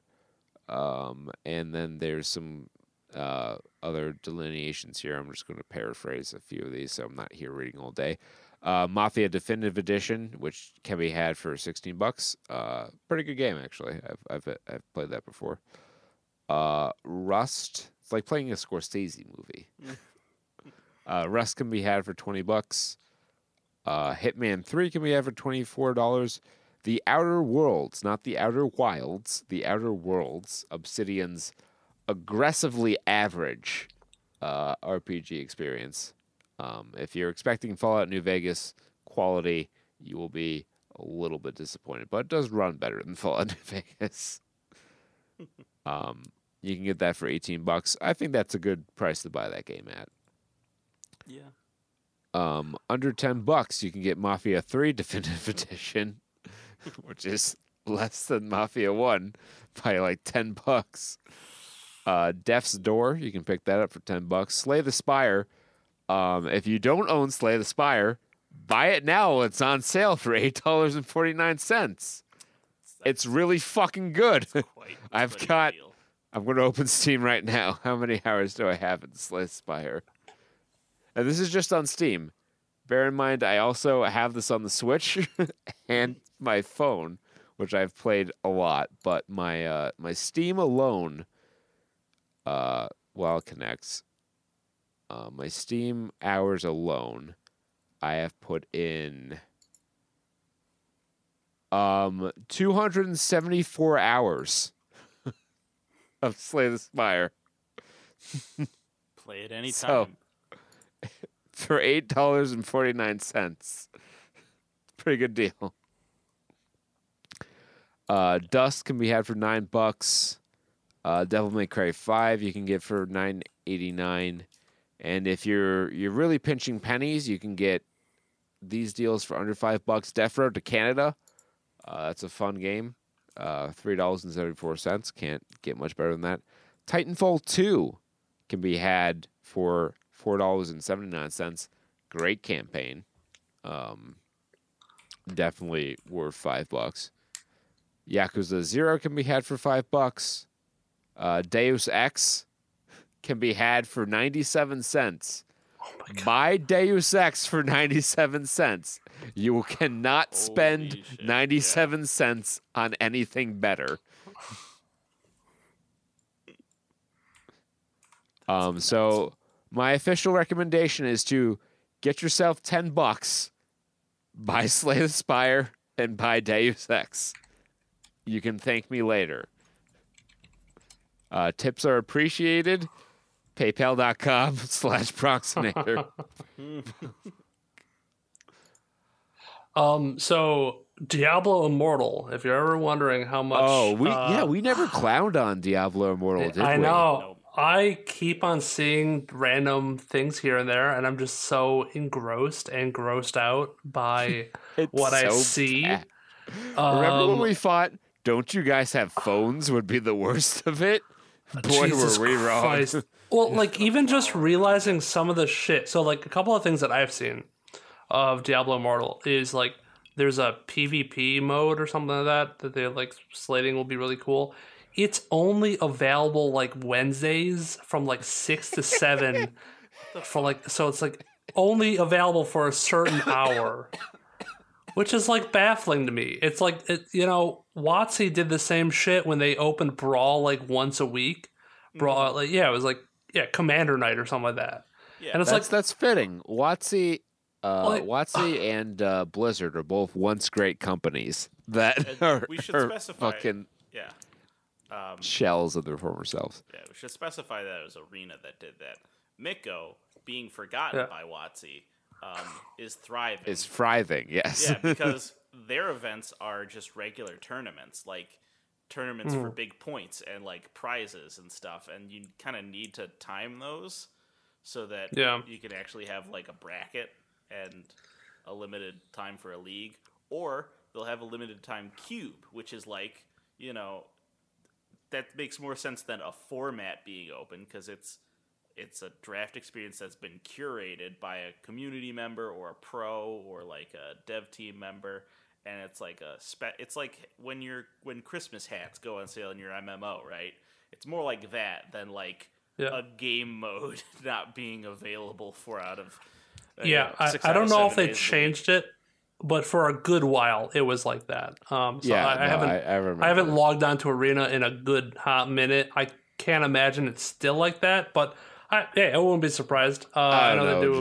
Jake. Like, they do other events. Still pretty good. Man, I can't wait to go play Diablo Immortal and go take my one hour a week to go and play PvP and then get Yeah. clowned on by a guy who spent twenty thousand dollars on his setup.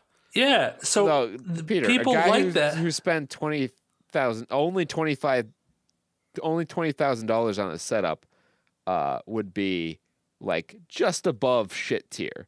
Apparently, it takes like hundred twenty five thousand dollars to max out legendary equipment on a character, On and average, it rotates. on average, It fucking rotates. and and hey and hey people i guess must have done it because the title of this article diablo immortal is apparent diablo immortal what the fuck Immortal. diablo immortal has just has apparently earned over 24 million dollars in just two weeks So here's the thing, like a lot of people are culpable in this.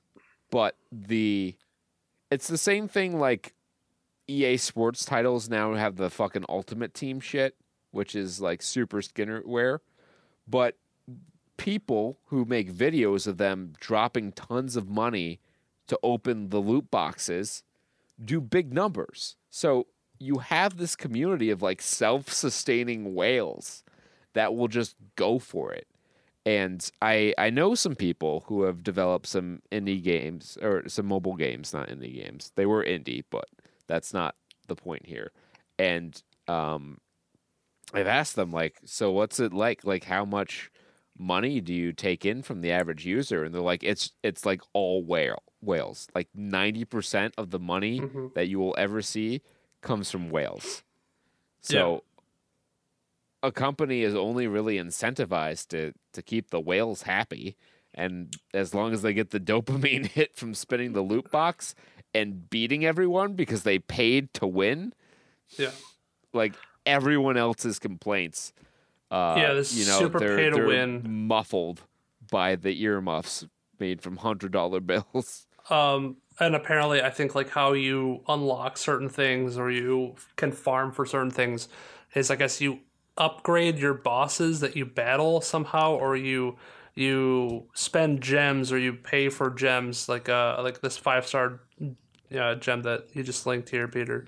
Um and then when you go to battle that boss your chances of getting like legendary or rare stuff increases dramatically um or you are automatically gonna but get a bunch of good stuff. guaranteed. Yeah. That's the I- important thing. His like your Yeah, so- chances go up, but it's not guaranteed. So you you can get the five star gem, but it's not a guarantee you're gonna get a legendary piece of equipment. Yeah, there's yeah, there's like side by side video of people who did it with and without like the upgrading the gems, like spending the money, and it is a noticeable difference when you do hit like good items. Um, so it's pretty um, it's pretty rough when it comes to them f- kind of forcing you if you want to progress in the game to spend the money on it. Um, they even say themselves on the subject of the game itself. Tyler Cole calls Diablo Immortal a game designed to exploit your love of Diablo. Says it's built around the dopamine that comes from whacking a demon pinata for loot. Meticulously designed to give you a jolt of satisfaction every 30 seconds, and then when that's not enough anymore, it charges you for it. That was the other fucked up thing was that they'll do like events or whatever, or they'll at the end of like a raid, boss raid or something like that, it, uh, your your prize for winning that is the chance to spend money on a one-time offer deal that gives you a loot box or gems or in-game currency or some of that. The So it's like psychology is just fucking recursive. They can build that congratulations for winning. Here, spend more money so you can get this loot. It's, it's like it's fucking crazy, and that kind of brings me to the, my next thing because I saw it linked to this article. Was um, I don't know if you had this on your bingo card, but Ted Ted Cruz says he is interested in talking to Asmongold about loot boxes. Now, Asmongold, this Twitch streamer, has been um, gotten a lot of recognition for covering the Johnny Depp Amber Heard trial for some reason, but he he's also a all the clips massive like himself in the fucking corner. yeah. He's been, he's had like massive uh, notoriety for like his his opinions about uh, Blizzard and WoW. He's I guess an old WoW player. Uh, he does a lot of Diablo Immortal stuff as well, um, and he just makes fun of like crazy shit about this. but he I think reached out to Ted Cruz to try to get him, you know, started the conversation about loot boxes and gambling for kids in in video games. Uh, and and a part of that other article was the fact that uh, where was it? Denmark, uh, Belgium, and the Netherlands. Uh, this game prevent uh, i- i- you're not allowed Yeah, to get the loot it's banned. boxes in those Yeah. because it's banned there. So possibly something we're gonna. Nothing's probably gonna come from it, in all honesty. my but Yeah, says- because my if- brain if you want- oh, that's the logical. You talk to the conservative about, about being financially sound and preventing gambling, which is traditionally a vice that conservatives have. I, at least Mm-hmm. I imagine they have wanted to avoid. But my heart says, really, you you're gonna go to Ted Cruz about this? I mean, yeah, Yeah. if you want people. something done, uh, Ted Cruz is definitely your guy. Uh, he'll he'll listen to you and then go to Cancun. yeah, yeah. Um, He'll listen to all There's the a lot money of- these people are making, and he'll go, wait, I need to get in on this. are we? well, even well, Are I don't publicly actually. traded? Are they pub- I actually don't know if Asmongold uh, went to Ted Cruz about it or if somebody brought this thing to Ted Cruz or because Asmongold I think responded to this and said, "Oh, if you want something done, you don't go to Ted Cruz about it. Like if you want I was something to say, disappear if and die in the water, on it, and they go to Ted Yeah. Cruz. yeah. Um, I so, like, he, so I don't think it's Ted gonna Cruz might be matter a 'cause if gamer there's- too. if There's, yeah, Ted Cruz is a gamer, I'm sure. Um, if there's any justice in the world, Ted Cruz will be in prison not too long from now. Yeah, he's uh he just for context, he's also so liked that um who was it? Lindsey Graham had said that if Ted Cruz is murdered on the Senate floor, uh you won't find any witnesses. You And, won't uh, find this is Lindsey Graham who's Yeah, saying who's- this. he's not exactly super well liked either. No, uh, he's Um, that 30 year confirmed bachelor. You know what that he- means. yeah, right. Uh, Mr. Ladybug over there. Have you heard that one before? I do declare. Why his nickname is Ladybug. Uh, moving on, but he, I guess he brought this up during a uh, podcast, or he had some sort of episode or pod, video podcast um, with I forgot who the other guy was, but he was super cringy. He was his co-host, who was younger than Ted Cruz, was more cringy than uh, Ted Cruz on a this lot of people are matter. younger than Ted Cruz. Uh, it was um, Pretty old. oh, who's this? Michael Knowles? Is that what this guy is? I don't fucking know who it is. But he's this younger guy, and he's like, "Oh yeah, I don't remember Donkey Kong having loot boxes. What are these newfangled things?" And Ted Cruz is like, "No, I don't think Donkey Kong has loot boxes, but like, yeah, I know what they're about." Like, well, he's got he has also got two daughters who like, I think are are Minecraft uh, also, fans I mean, like, Dream fans. you have to be pretty, like, head in the sand to not know at Sure. least a little bit about video games. Like, they've been pretty, like, big. I don't know. I don't know if you've noticed. Video games tend to be be pretty big these days. Yeah. All right. Well, Yeah. now that we've got a requisite clowning on Diablo Immortal and Ted Cruz out of the way, we can move on to Lightyear. clowning on Lightyear.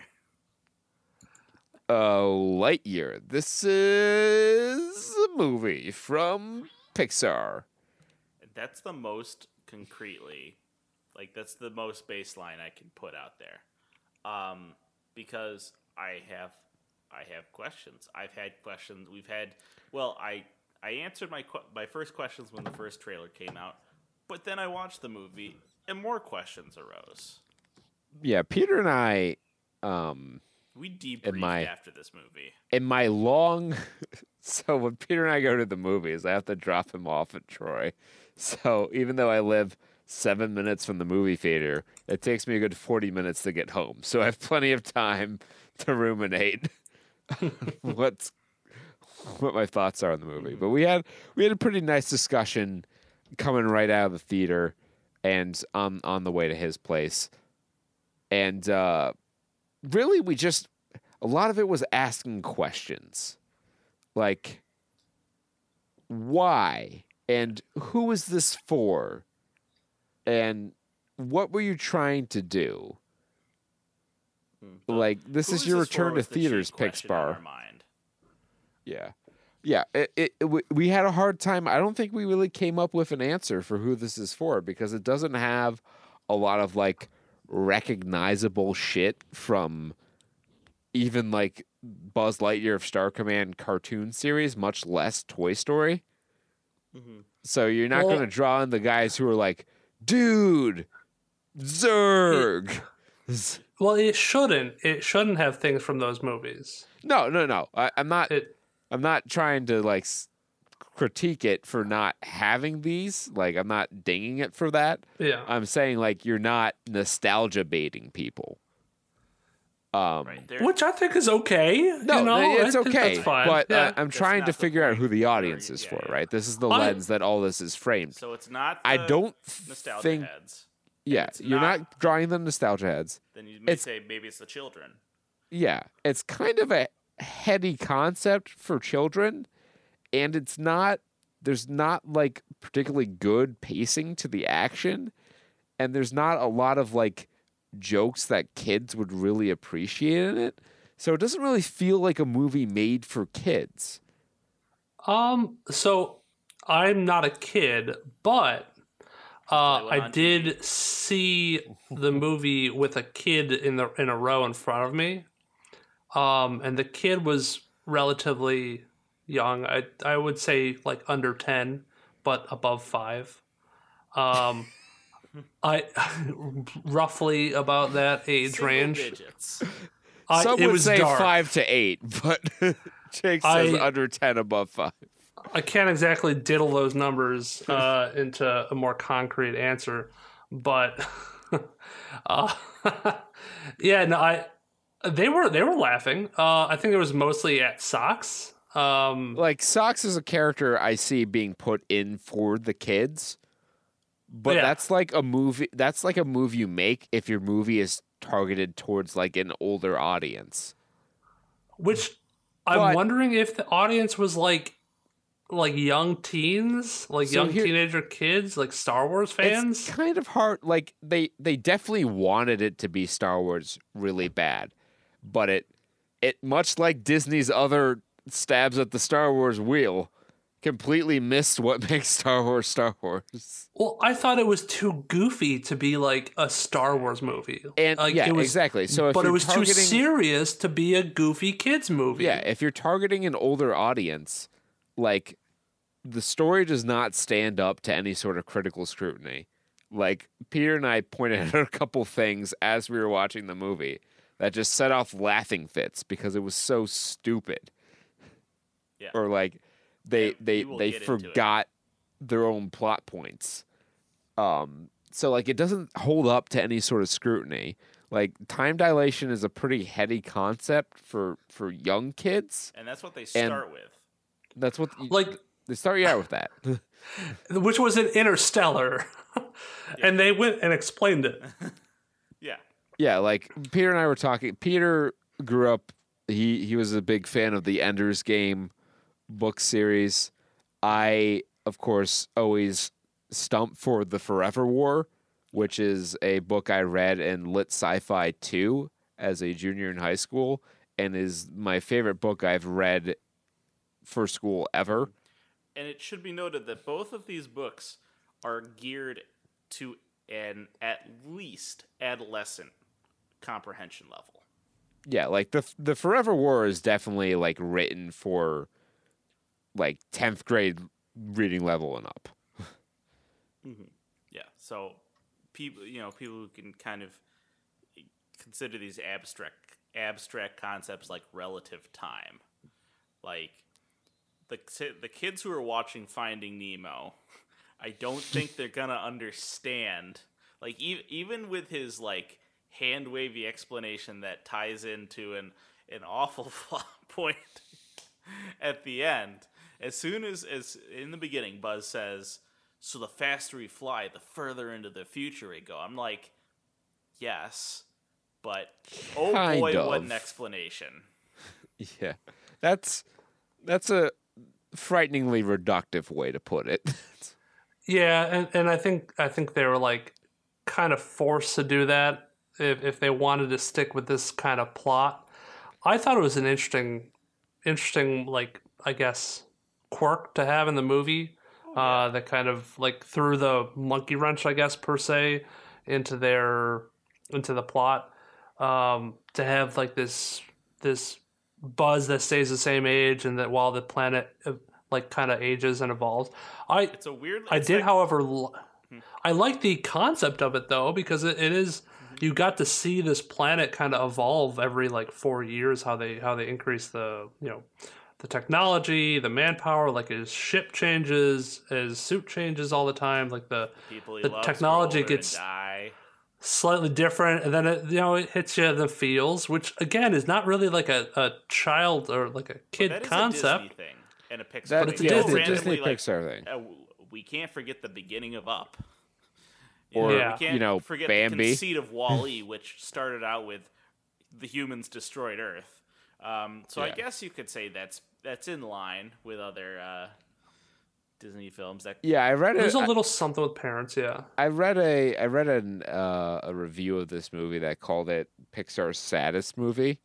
Uh, first off, no, uh, that still belongs to Up, not even close. Yep. Um, and uh, um, it's not. It is. It is a little bit of a of a more downbeat tone than most Pixar movies, which again suggests that it's maybe trying to play to an older audience. But again, the writing just isn't there to support like a critical look at the movie. Mhm. there's a Um, lot of story and not so much style. There, there Yeah. were there. I think they were on. There were lines they could have taken. Right, you know, we play trading card games that are Mhm. strategic. You know about lines, different lines you can take, different plays you can make. I feel like there were there were a few lines that this movie could have could have taken that would have resulted in a much better movie than what they ended up going for. Um, they they abandoned certain concepts too quickly. Um, they tried to force certain things, like a lot of the comic relief in this movie did not feel like organically placed. Um, Um, I, I would say that I think the best comic relief was just the simple straight man buzz and then the comic relief cat. Um, but Yeah, like I, I they- think the weakest parts were like the, the cadets or whatever yes. The the, they the three really, cadets that especially Taika Waititi, they really like tried to force God. him as a comic relief character, and it just It leads didn't hit the Talk- yeah, it leads to one of the Talk least about s- payoffs in, in recent cinema history for me. Like, yes, we're talking on like, par with um, Tomorrow. The Tomorrow War. That's is that the book or which one's the Chris Pratt movie? Tomorrow War is the Chris Pla- Pratt Okay. movie. Forever War is the Joel Haldeman book. Right. Yeah. It, it's on par with the volcano payoff. But the volcano was the volcano payoff was a payoff though. Like Oh, the I'm fucking spoil- pen I'll got me. This for you. Not even That going to before you even go into spoilers. Taika Waititi he finds out that his pen is useful, and he uses his pen. Even I though I literally turned to Peter when that happened and said, "Fuck you." it didn't earn. I it. knew I knew right from the get go when they brought the pen up twice.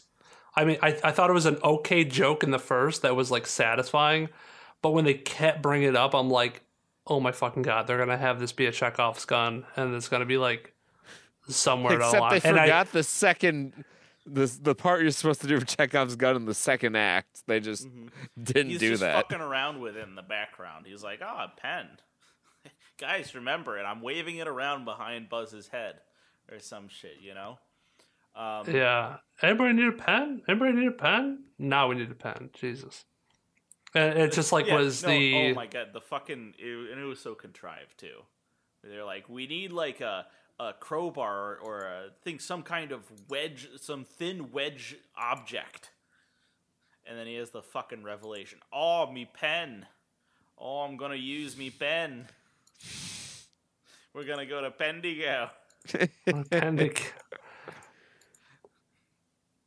Uh, yeah, like, so yeah. So this, my my gripe with the movie is that I and I just all right. I just thought of this too. It also has like no music of note. Even Up had like notable music. A lot of other Pixar. That's a Pixar stuff- pretty like big Pixar thing, right? You know, Even if it's not Disney songs, there is like music going on. like if I say a Pixar movie, like if I say Finding Nemo, like there's some music that comes into your head. What's Mhm. what uh what four words come into your head when I say Toy Story song? Uh, Randy Newman, or Randy you've got a friend in me. yeah, that was five. My bad. But yes, that's exactly what I was thinking of. Um, you know, it's it's it's an iconic song for the Toy Story series, and this movie didn't have any of that. But my other gripe is that, again, as we've been talking about here, it's a movie that is too um, self-serious for kid yeah, too self-serious for kids, And too too- juvenile for adults, Yeah. hmm and Yeah, I, I mean, even I could, I could, I could get some enjoyment out of this. Uh, definitely a couple cheap laughs here and there. Um, yeah, it's not Eh, and- totally and- without merit. Like I appreciate certain things, but I don't think I'm the target audience though. So I'm thinking I'm trying to put myself in the, the mind space of like a, a kid, like the kid in front of me, where I, I'm thinking that like half of this movie probably didn't like register with them. Um, I mean, the thing that I didn't like about this, which is probably necessary for kids, was how heavy handed they were about the messaging behind it, where like about your mistakes Yeah, and shit like that. obnoxious. And I was like, okay, I get, I get it. like your mistakes don't define you, and you can, you know, it, it's not the end of the world if you make a mistake, which is a good Yeah, message for a kid. With life, But you have to drive it home, I think, in order for a kid for it to register with it with a kid or as something. as So- Peter I noted, the story is told with all the sl- subtlety of a sledgehammer. Yeah. And Yeah. here's my other thing, and uh, it's actually really convenient because there's an already ready-made point of reference for this movie. Because I mean, it's I think it's clear to all of us at least that this is trying to be um, like i- i- it's like us going to see Star Wars for the first time in theaters is what Andy saw when he went to the theaters. It's supposed to be like a Star Wars analog. But the thing is, like if when you're a kid and you go see Star Wars, you get it. Like Yeah. it's just there. Like the, you don't have to, you know, it's not a kids movie. It's definitely not like a, a little kids movie, but kids uh, they can connect with it and understand it really quick. I think you have I think, and also kids kids have that imagination to where if they sit down at Star Wars: A New Hope, um, and they're just suddenly thrust on a desert planet, and then next thing they're in space without any explanation, I think they're okay with it.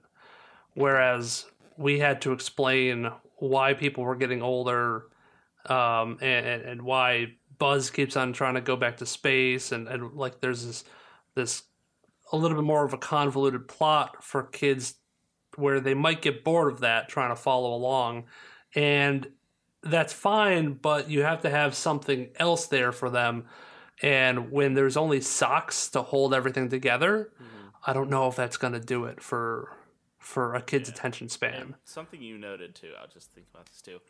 The setting kind of like I get it. I get why maybe why they chose the setting, but like the settings kind of suck. Like I know Star Wars took place the first half on like a desert wasteland planet, but then even then you had different scenes. Like you had the farm, you had the the cliffs with the with the um, Tusken Raiders. You had Mos Eisley, which was like a totally different vibe.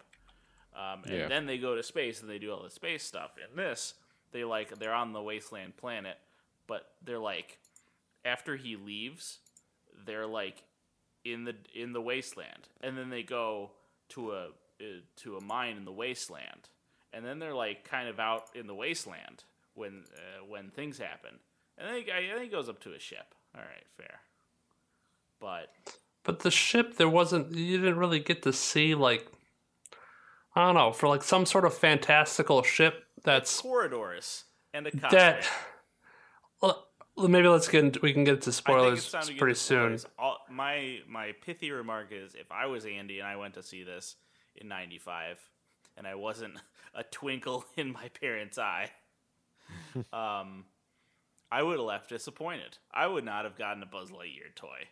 If Yeah, I went- would if this not was have- the movie I went to see. I would not have remembered Buzz Lightyear two weeks after I saw this movie if I were Andy. Uh, it fails to capture the same sort of imagination that a movie like Star Wars did for us as kids. And like this isn't a real analog. I'm we were I'm sure we were all shown Star Wars as kids. We saw to the Peter's Phantom point, Menace, even like- the Phantom Menace. You get it. You get what's going on. As you grow older, you appreciate other things about the film and some of the layers to the story. But as a kid, like you get what's going on. You feel it. It's an easy enough through line to to follow. This movie, it has it has its like two points it wants to make, and it really lays it on thick. Um, but in a way that's very juvenile for older audiences and maybe a little too sophisticated for younger audiences. Um, I would say uh, wait for it to come out on Disney Plus before you Yeah. see it. Yeah, yeah, there's also no drive where you need to like see this this, you know, in high definition on the big screen. It's it's 'Cause it the- didn't like do it any favors, I don't think. actually, there's, I caught a couple animation errors. Well, uh, Yeah. and we'll we might start with that in spoilers. Yeah, I mean, We're all we, good. I think we've we've covered in broad strokes a good chunk of the movie. There's probably just a few points we want to drill down on in spoilers. Mhm. Um, Yeah, just so quick, a couple animation things. I mean, the lip sync is it's off at some points, and I noticed I mentioned this to Kurt. So in the beginning of the movie, they're counting down to the first launch. So they're mar- sorry, they said they're marooned on this planet. They got to get off, and they take a couple opportunities for some Toy Story jokes where he says the same lines he does in Toy Story, but like it's on the ac- it's in the actual alien planet, and you know when he's like he's jumping on the soft ground, it's like oh it's like he was he was jumping on the bed, ha ha, funny joke. Uh, and the first launch, they're counting down to the launch, and there's a timer going on on one of the main screens, and the timer is in seconds with milliseconds in the decimal points on the other side. Now the seconds count down, but the milliseconds stay at zero the whole time. They don't change. Yeah. Did you notice that, Yep. Jake? Yeah, I did. was I did. And I didn't I didn't really think of it as a problem until now. And I'm like yeah, normally they do count down. I just thought it was a weird It's not even that hard to fuck it. It wouldn't be that hard to animate. I I don't think. Um, but anyways, it was it was stuff like that. But um, all right, let's let's go through this and we'll we'll hit stuff as we go. So yeah, so they, they crash on the on the maroon planet. Um, they they well not crash, they land, uh, and then they are running away from the planet itself. Is trying to attack them with creepy vines and these scary bugs, which they never explain, which I guess is okay, but that's fine. Uh, so the planet's pretty hostile. They want to leave. So they get on the ship and they try to get away, and somehow a vine is able to affect the trajectory of of the, or maybe just because it took off at a weird angle. But like, yeah, I think it. would it- think the vector would think a future ship. I would Yeah. think a future ship would be able to to correct for that pretty easily. I mean, but it seems still like they physics. You have to play by those rules. They're going hardcore like 45 degrees at a at a mountain and it doesn't begin to angle until it gets to a a, a rat tail away from the mountain so Peter and then and I made several clips the side and joking crash. comparisons between this movie and Top Gun Maverick. because a similar in Top Gun Maverick, the the main plot is that to leave the mission, to the last stage of the mission, is that you have to climb up and fly over a steep cliff, and if Yeah. you don't, you'll bang your ship. I was like, or oh, or you'll just- get or you'll get gunned down by by surface there missiles Mhm. and like you know we made some some snide comments like oh how many g's is this exactly. it was pretty pedestrian like even with fighter jets much less this futuristic spaceship um there's never any explanation given as to why they're on this colonization mission um which I guess isn't necessary, but probably would have helped with the world building a little. hmm Yeah.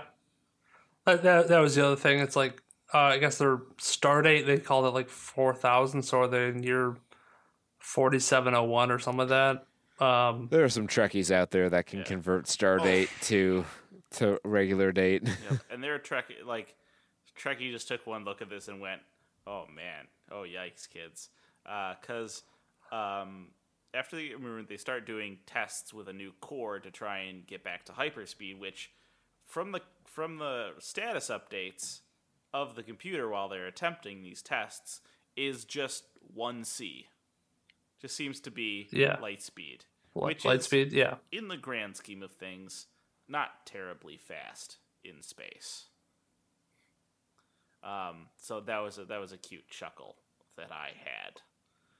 Um, so So yeah, I had my I guess my question I guess I never really understood the flight path of this ship. So he never makes it full speed around, full Mhm. light speed around.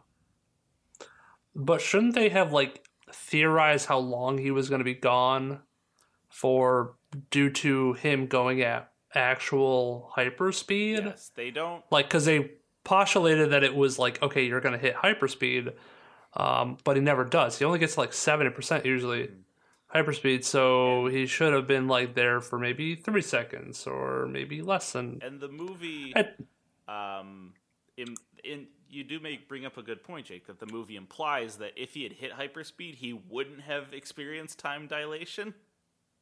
You know, Yet when he does it, he does. yeah. when he does hit hyperspeed he hits 22 years Something Yeah, like that. Something like that. yeah Um, so he hits 22 years when he hits actual hyperspeed so like what were they basing the four seconds off of i, I guess i just don't get it uh, made up a fucking again number. Um, and, and that's what, what happens when you bring when you try to bring too much logic into it and you try to explain yourself it's you, you bring your own you create your own plot holes i guess in terms of like the way like actual like light speed travel, which comes with a lot of caveats. Like you don't just experience time dilation, you experience length contraction. And so the first thing I thought in my head as they're going as he's going around the sun, I'm like, okay, so like this is four it's taken him four years. Um, like a year out, wouldn't they have like sent out a probe and be like, oh there he is. Hey, he's on like the far side of the sun. He's just you know, he's really he's really shrunk, but I mean there he is. He's just he's taken a moment. Um so I like, mean, they- after the asked- first one, yes, they should probably have been a little more him. Prepared. And like, it seems like the scientists aren't putting much effort into refining the formula in Yeah. the time that he's gone. It's got four ingredients. It it just it, the whole thing seemed Well- really far fetched, and I well it's like we this could cat we could spend was a able lot to of time get it picking apart. Yeah, like his his robot cat, he puts the work on it as a joke, but it actually figures it out, and you know, but it's like if you had like a an ai robot be able to help with that wouldn't you be able wouldn't your scientists be actually like, yeah, more they'd be fitted using to, a more sophisticated version of this than they put in the fucking therapy robot. like Yeah, like I feel like I'm I'm nitpicking, but No, like is- these are actual nitpicks that like kind of ruin the movie if they did something differently. They do no, it's, like it's if he wild. actually had the dumb. scientists, like if he actually had the scientists, like it doesn't make Buzz it makes Buzz a dumb person for saying, "Hey, why don't you figure this out?" Well, why don't you tell your scientists to use an AI robot like your cat to to figure it out? unless they were using Or why those, didn't they think of were they that? using those Like- Erics or the Ivans or whatever the fuck. Yeah. Also, why are like half of the robot, like most of the robots, dumb? Most of the AI, other than Socks, why is Socks the most fucking competent robot in this in in this universe? Because like he's the a cute autopilots are kitty. dumb. Like the autopilots don't have a purpose. They're just like there for another dumb comedic relief because it's the Hey, what if robots were, like, misunderstood? yeah. yeah. and and I guess that that brings the um the parallelism of of his future self being you know best friends with a bunch of robots and Yeah. driving around a robot so suit. The Zurg, as it turns out, is not actually, as the joke in Toy Story 2 implied, Buzz's father, but Buzz himself from the future, I guess. Oh, he- this is where I knew the movie fucked up. Yeah. Because I'm like, oh, you try, you're bringing in time travel now. That was time dilation is one thing, where you know you got space, you fast forward a little bit, but now you have a multiverse, a, a different version of Buzz, which does not make sense. What, Kurt? What was the explanation for uh, how he did the time travel? He went really fast for a really long way. And oh then no, he, it's it wasn't he that. stumbled into the future. Oh, okay, you're explaining. where he yeah. stole alien technology and i guess they just he he was able to f- crack this whole time thing wide open I I remember specifically that he was like he was like, if you can go fast and go into the future, why doesn't it work going with the past? And we see a shot of him fucking throwing the engine into reverse. and he fucking backs up into the past with the quantum crystal. yeah Like it's, this is something that I could see as like a joke bit. Yeah. it- oh, it oh was why don't we just put it in reverse? I'm It was the dumbest of more plot fucking holes as we go twist on. So he needs Buzz's crystal because his crystal is shot. it's but, burnt like, out yeah he knows how to make it. Like he has doesn't wouldn't Future Buzz like have the formula?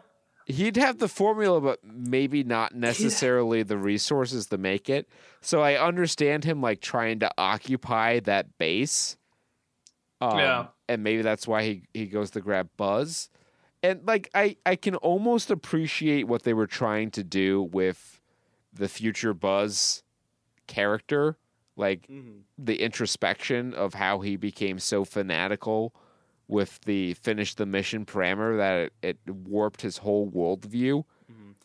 But the whole old Buzz arc goes from like good to evil in two minutes of screen time. This is the corollary to dumb babyface syndrome. This is dumb Disney villain syndrome. Where as soon as he hears that Buzz is like not on board with it, he goes right to fucking killing him. He doesn't. He's not like maybe let's talk about this. Um, but if you had to talk with him about it, that means you'd have to go further than baby's first trolley problem, which is a weird setup that they set up as the consequences. They're like, hey, if you change this, like you're gonna erase your entire lifespan, which is literally a uh, like a, a plot point that is adult enough in theme that it was the climactic twist in Samurai Jack, the fifth season, that was for grown-ups only. yeah. That was one of the implications at the end of that series, and they're like, "Here, you know, we're gonna throw this into the as like the the the twist at the middle of the Buzz Lightyear movie." Um, yeah, so Buzz goes, old Buzz goes evil like instantaneously. Um, Yeah, he doesn't even think about it. yeah, He's just like, all right, I'm bad. we're skipping over a lot here. We're skipping over a lot of. Um, he meets the the the squad, the cool cat, the reservists, the nat- Yeah. the weekend duty guys, and they stumble into just every five seconds. There's a new a new problem. Like I get that you And have they- to run into some adversity on your in your plan, but this is, this is a lot of overkill. And they and they telegraph it too. Like they're literally talking about, hey, as long as we don't get um, distracted by another thing going wrong, and then something goes wrong, and it's like, and a lot of it is like manufactured BS. Like like that one IMDb user review I was taught I was reading, where the writing manufactured the drama because of plot convenience, and Taika Waititi's character, uh, uh, Mo. Mo Morrison was like, "Oh, I'm a clumsy guy. I'm just gonna bump into everything and conveniently like set off the security system, so we're getting trapped here." And then somehow bumping into that thing blows up the whole station, and like talk about also bad Yeah. like building design. like a little electrical fire caused that whole thing to like collapse. Good Um, job, humanity. You're really you're really making it work out here in the wastelands of space. Yeah, so he meets he meets um so his best friend who he, who he uh, I guess uh, was a space ranger with. Right. Uh, it was Alisha Hawthorne, And she has Um, the, played the by a great actress too, Uzo Ad- Aduba. Yeah. Oh, uh, I guess let's get to the controversy real quick.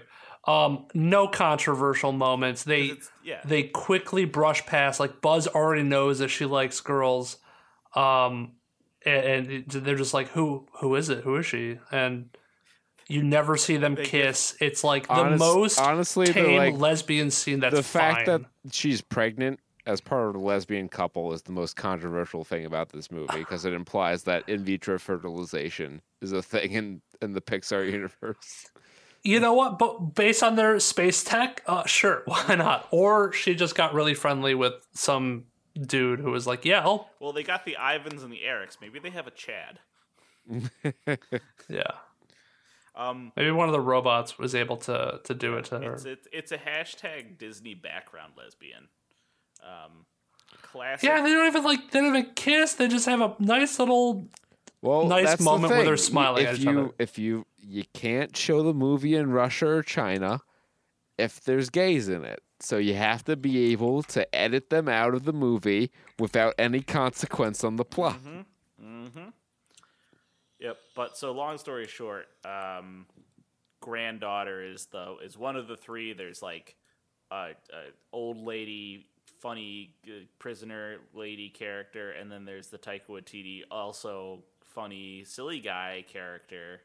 Um, who's he Nebbish has, he has plot uh, you know he has characteristics and the other characters have characteristics and they go through character arcs and they're resolved kind of fucking Pretty shallow arcs. yep and then when when when Zurg is defeated, um, which I also uh, have to get pay we brief talk lip about the, service. the, s- the space scene and uh, one moment that really fucking got me in the theater um, so they're on the ship everyone's on the ship at this point and it's the big fight on the spaceship and there's a big scene where Alisha or Izzy has to make the jump, but she's afraid of space, and she has to spacewalk over.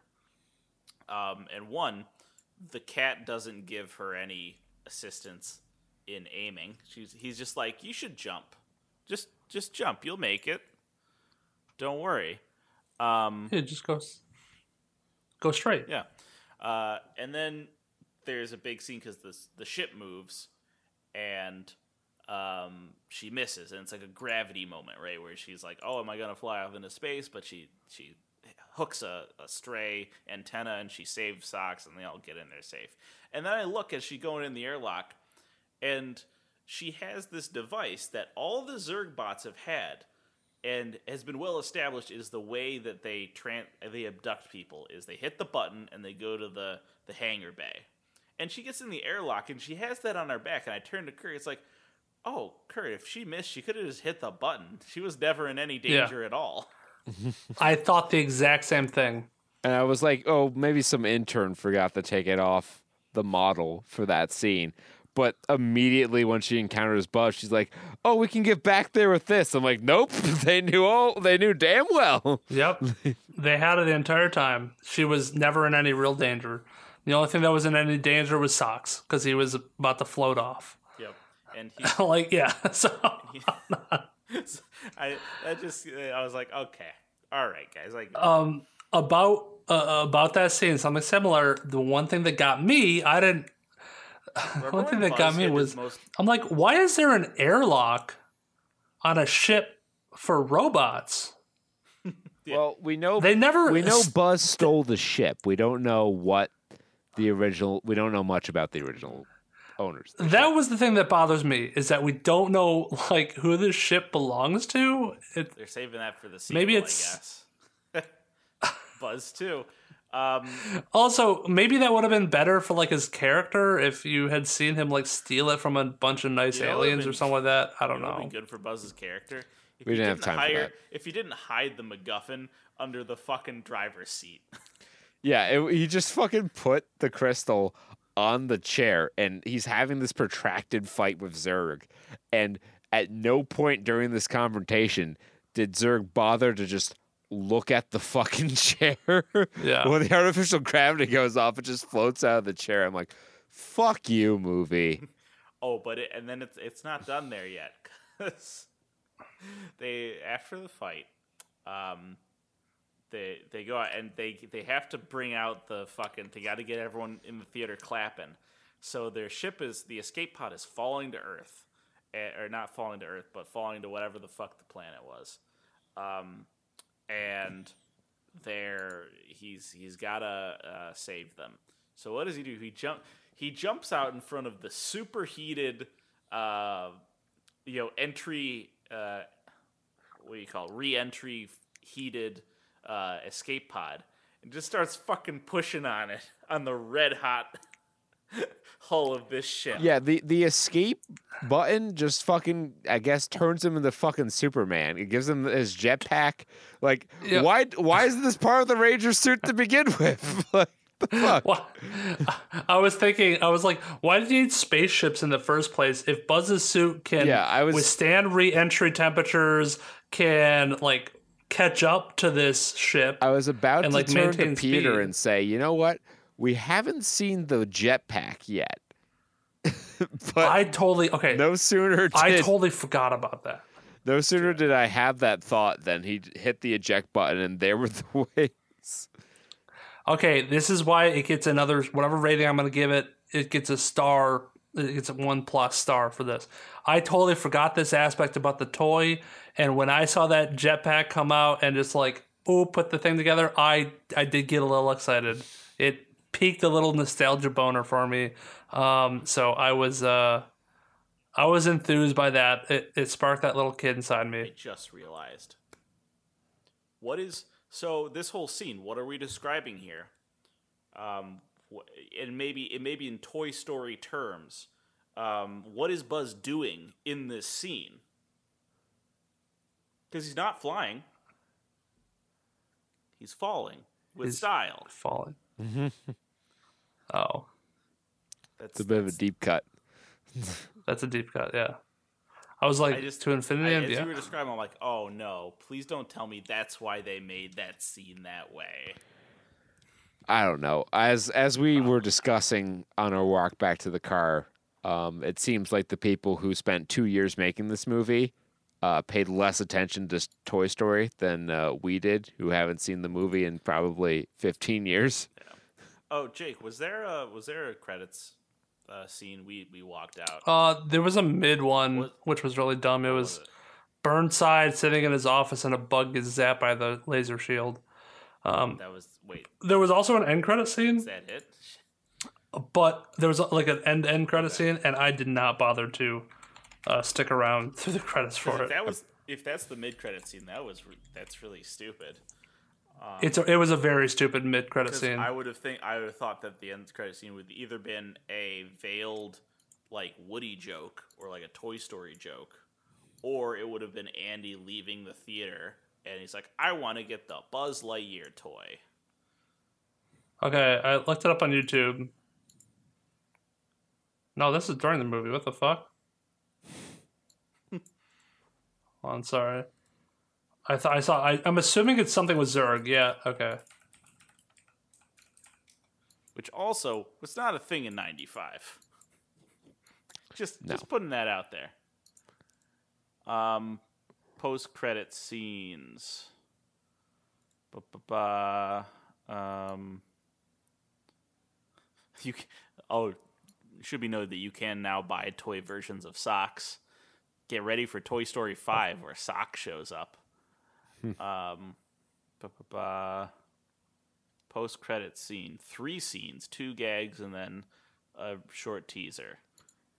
All right. So- Well, Yeah, it's it's the Zurg. It's a, a Zurg scene at the end credits. all right. So whatever floating through space. whatever the case may be, um, I'd say Lightyear is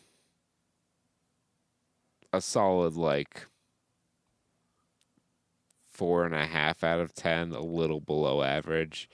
definitely not something you have to go out of your way to see. If it comes to Disney Plus and you're bored, I guess check it out, but there isn't a whole lot of value here. Yeah. Go watch, I guess, uh, Buzz Lightyear's Star Command instead if you're really. Or watch Toy Story. yeah. Uh, the first three Toy Stories I can tell you from firsthand experience, very good. I don't I don't know about the fourth one. Never saw it. No. Um, so I guess until next time, uh, we're gonna wrap it up here.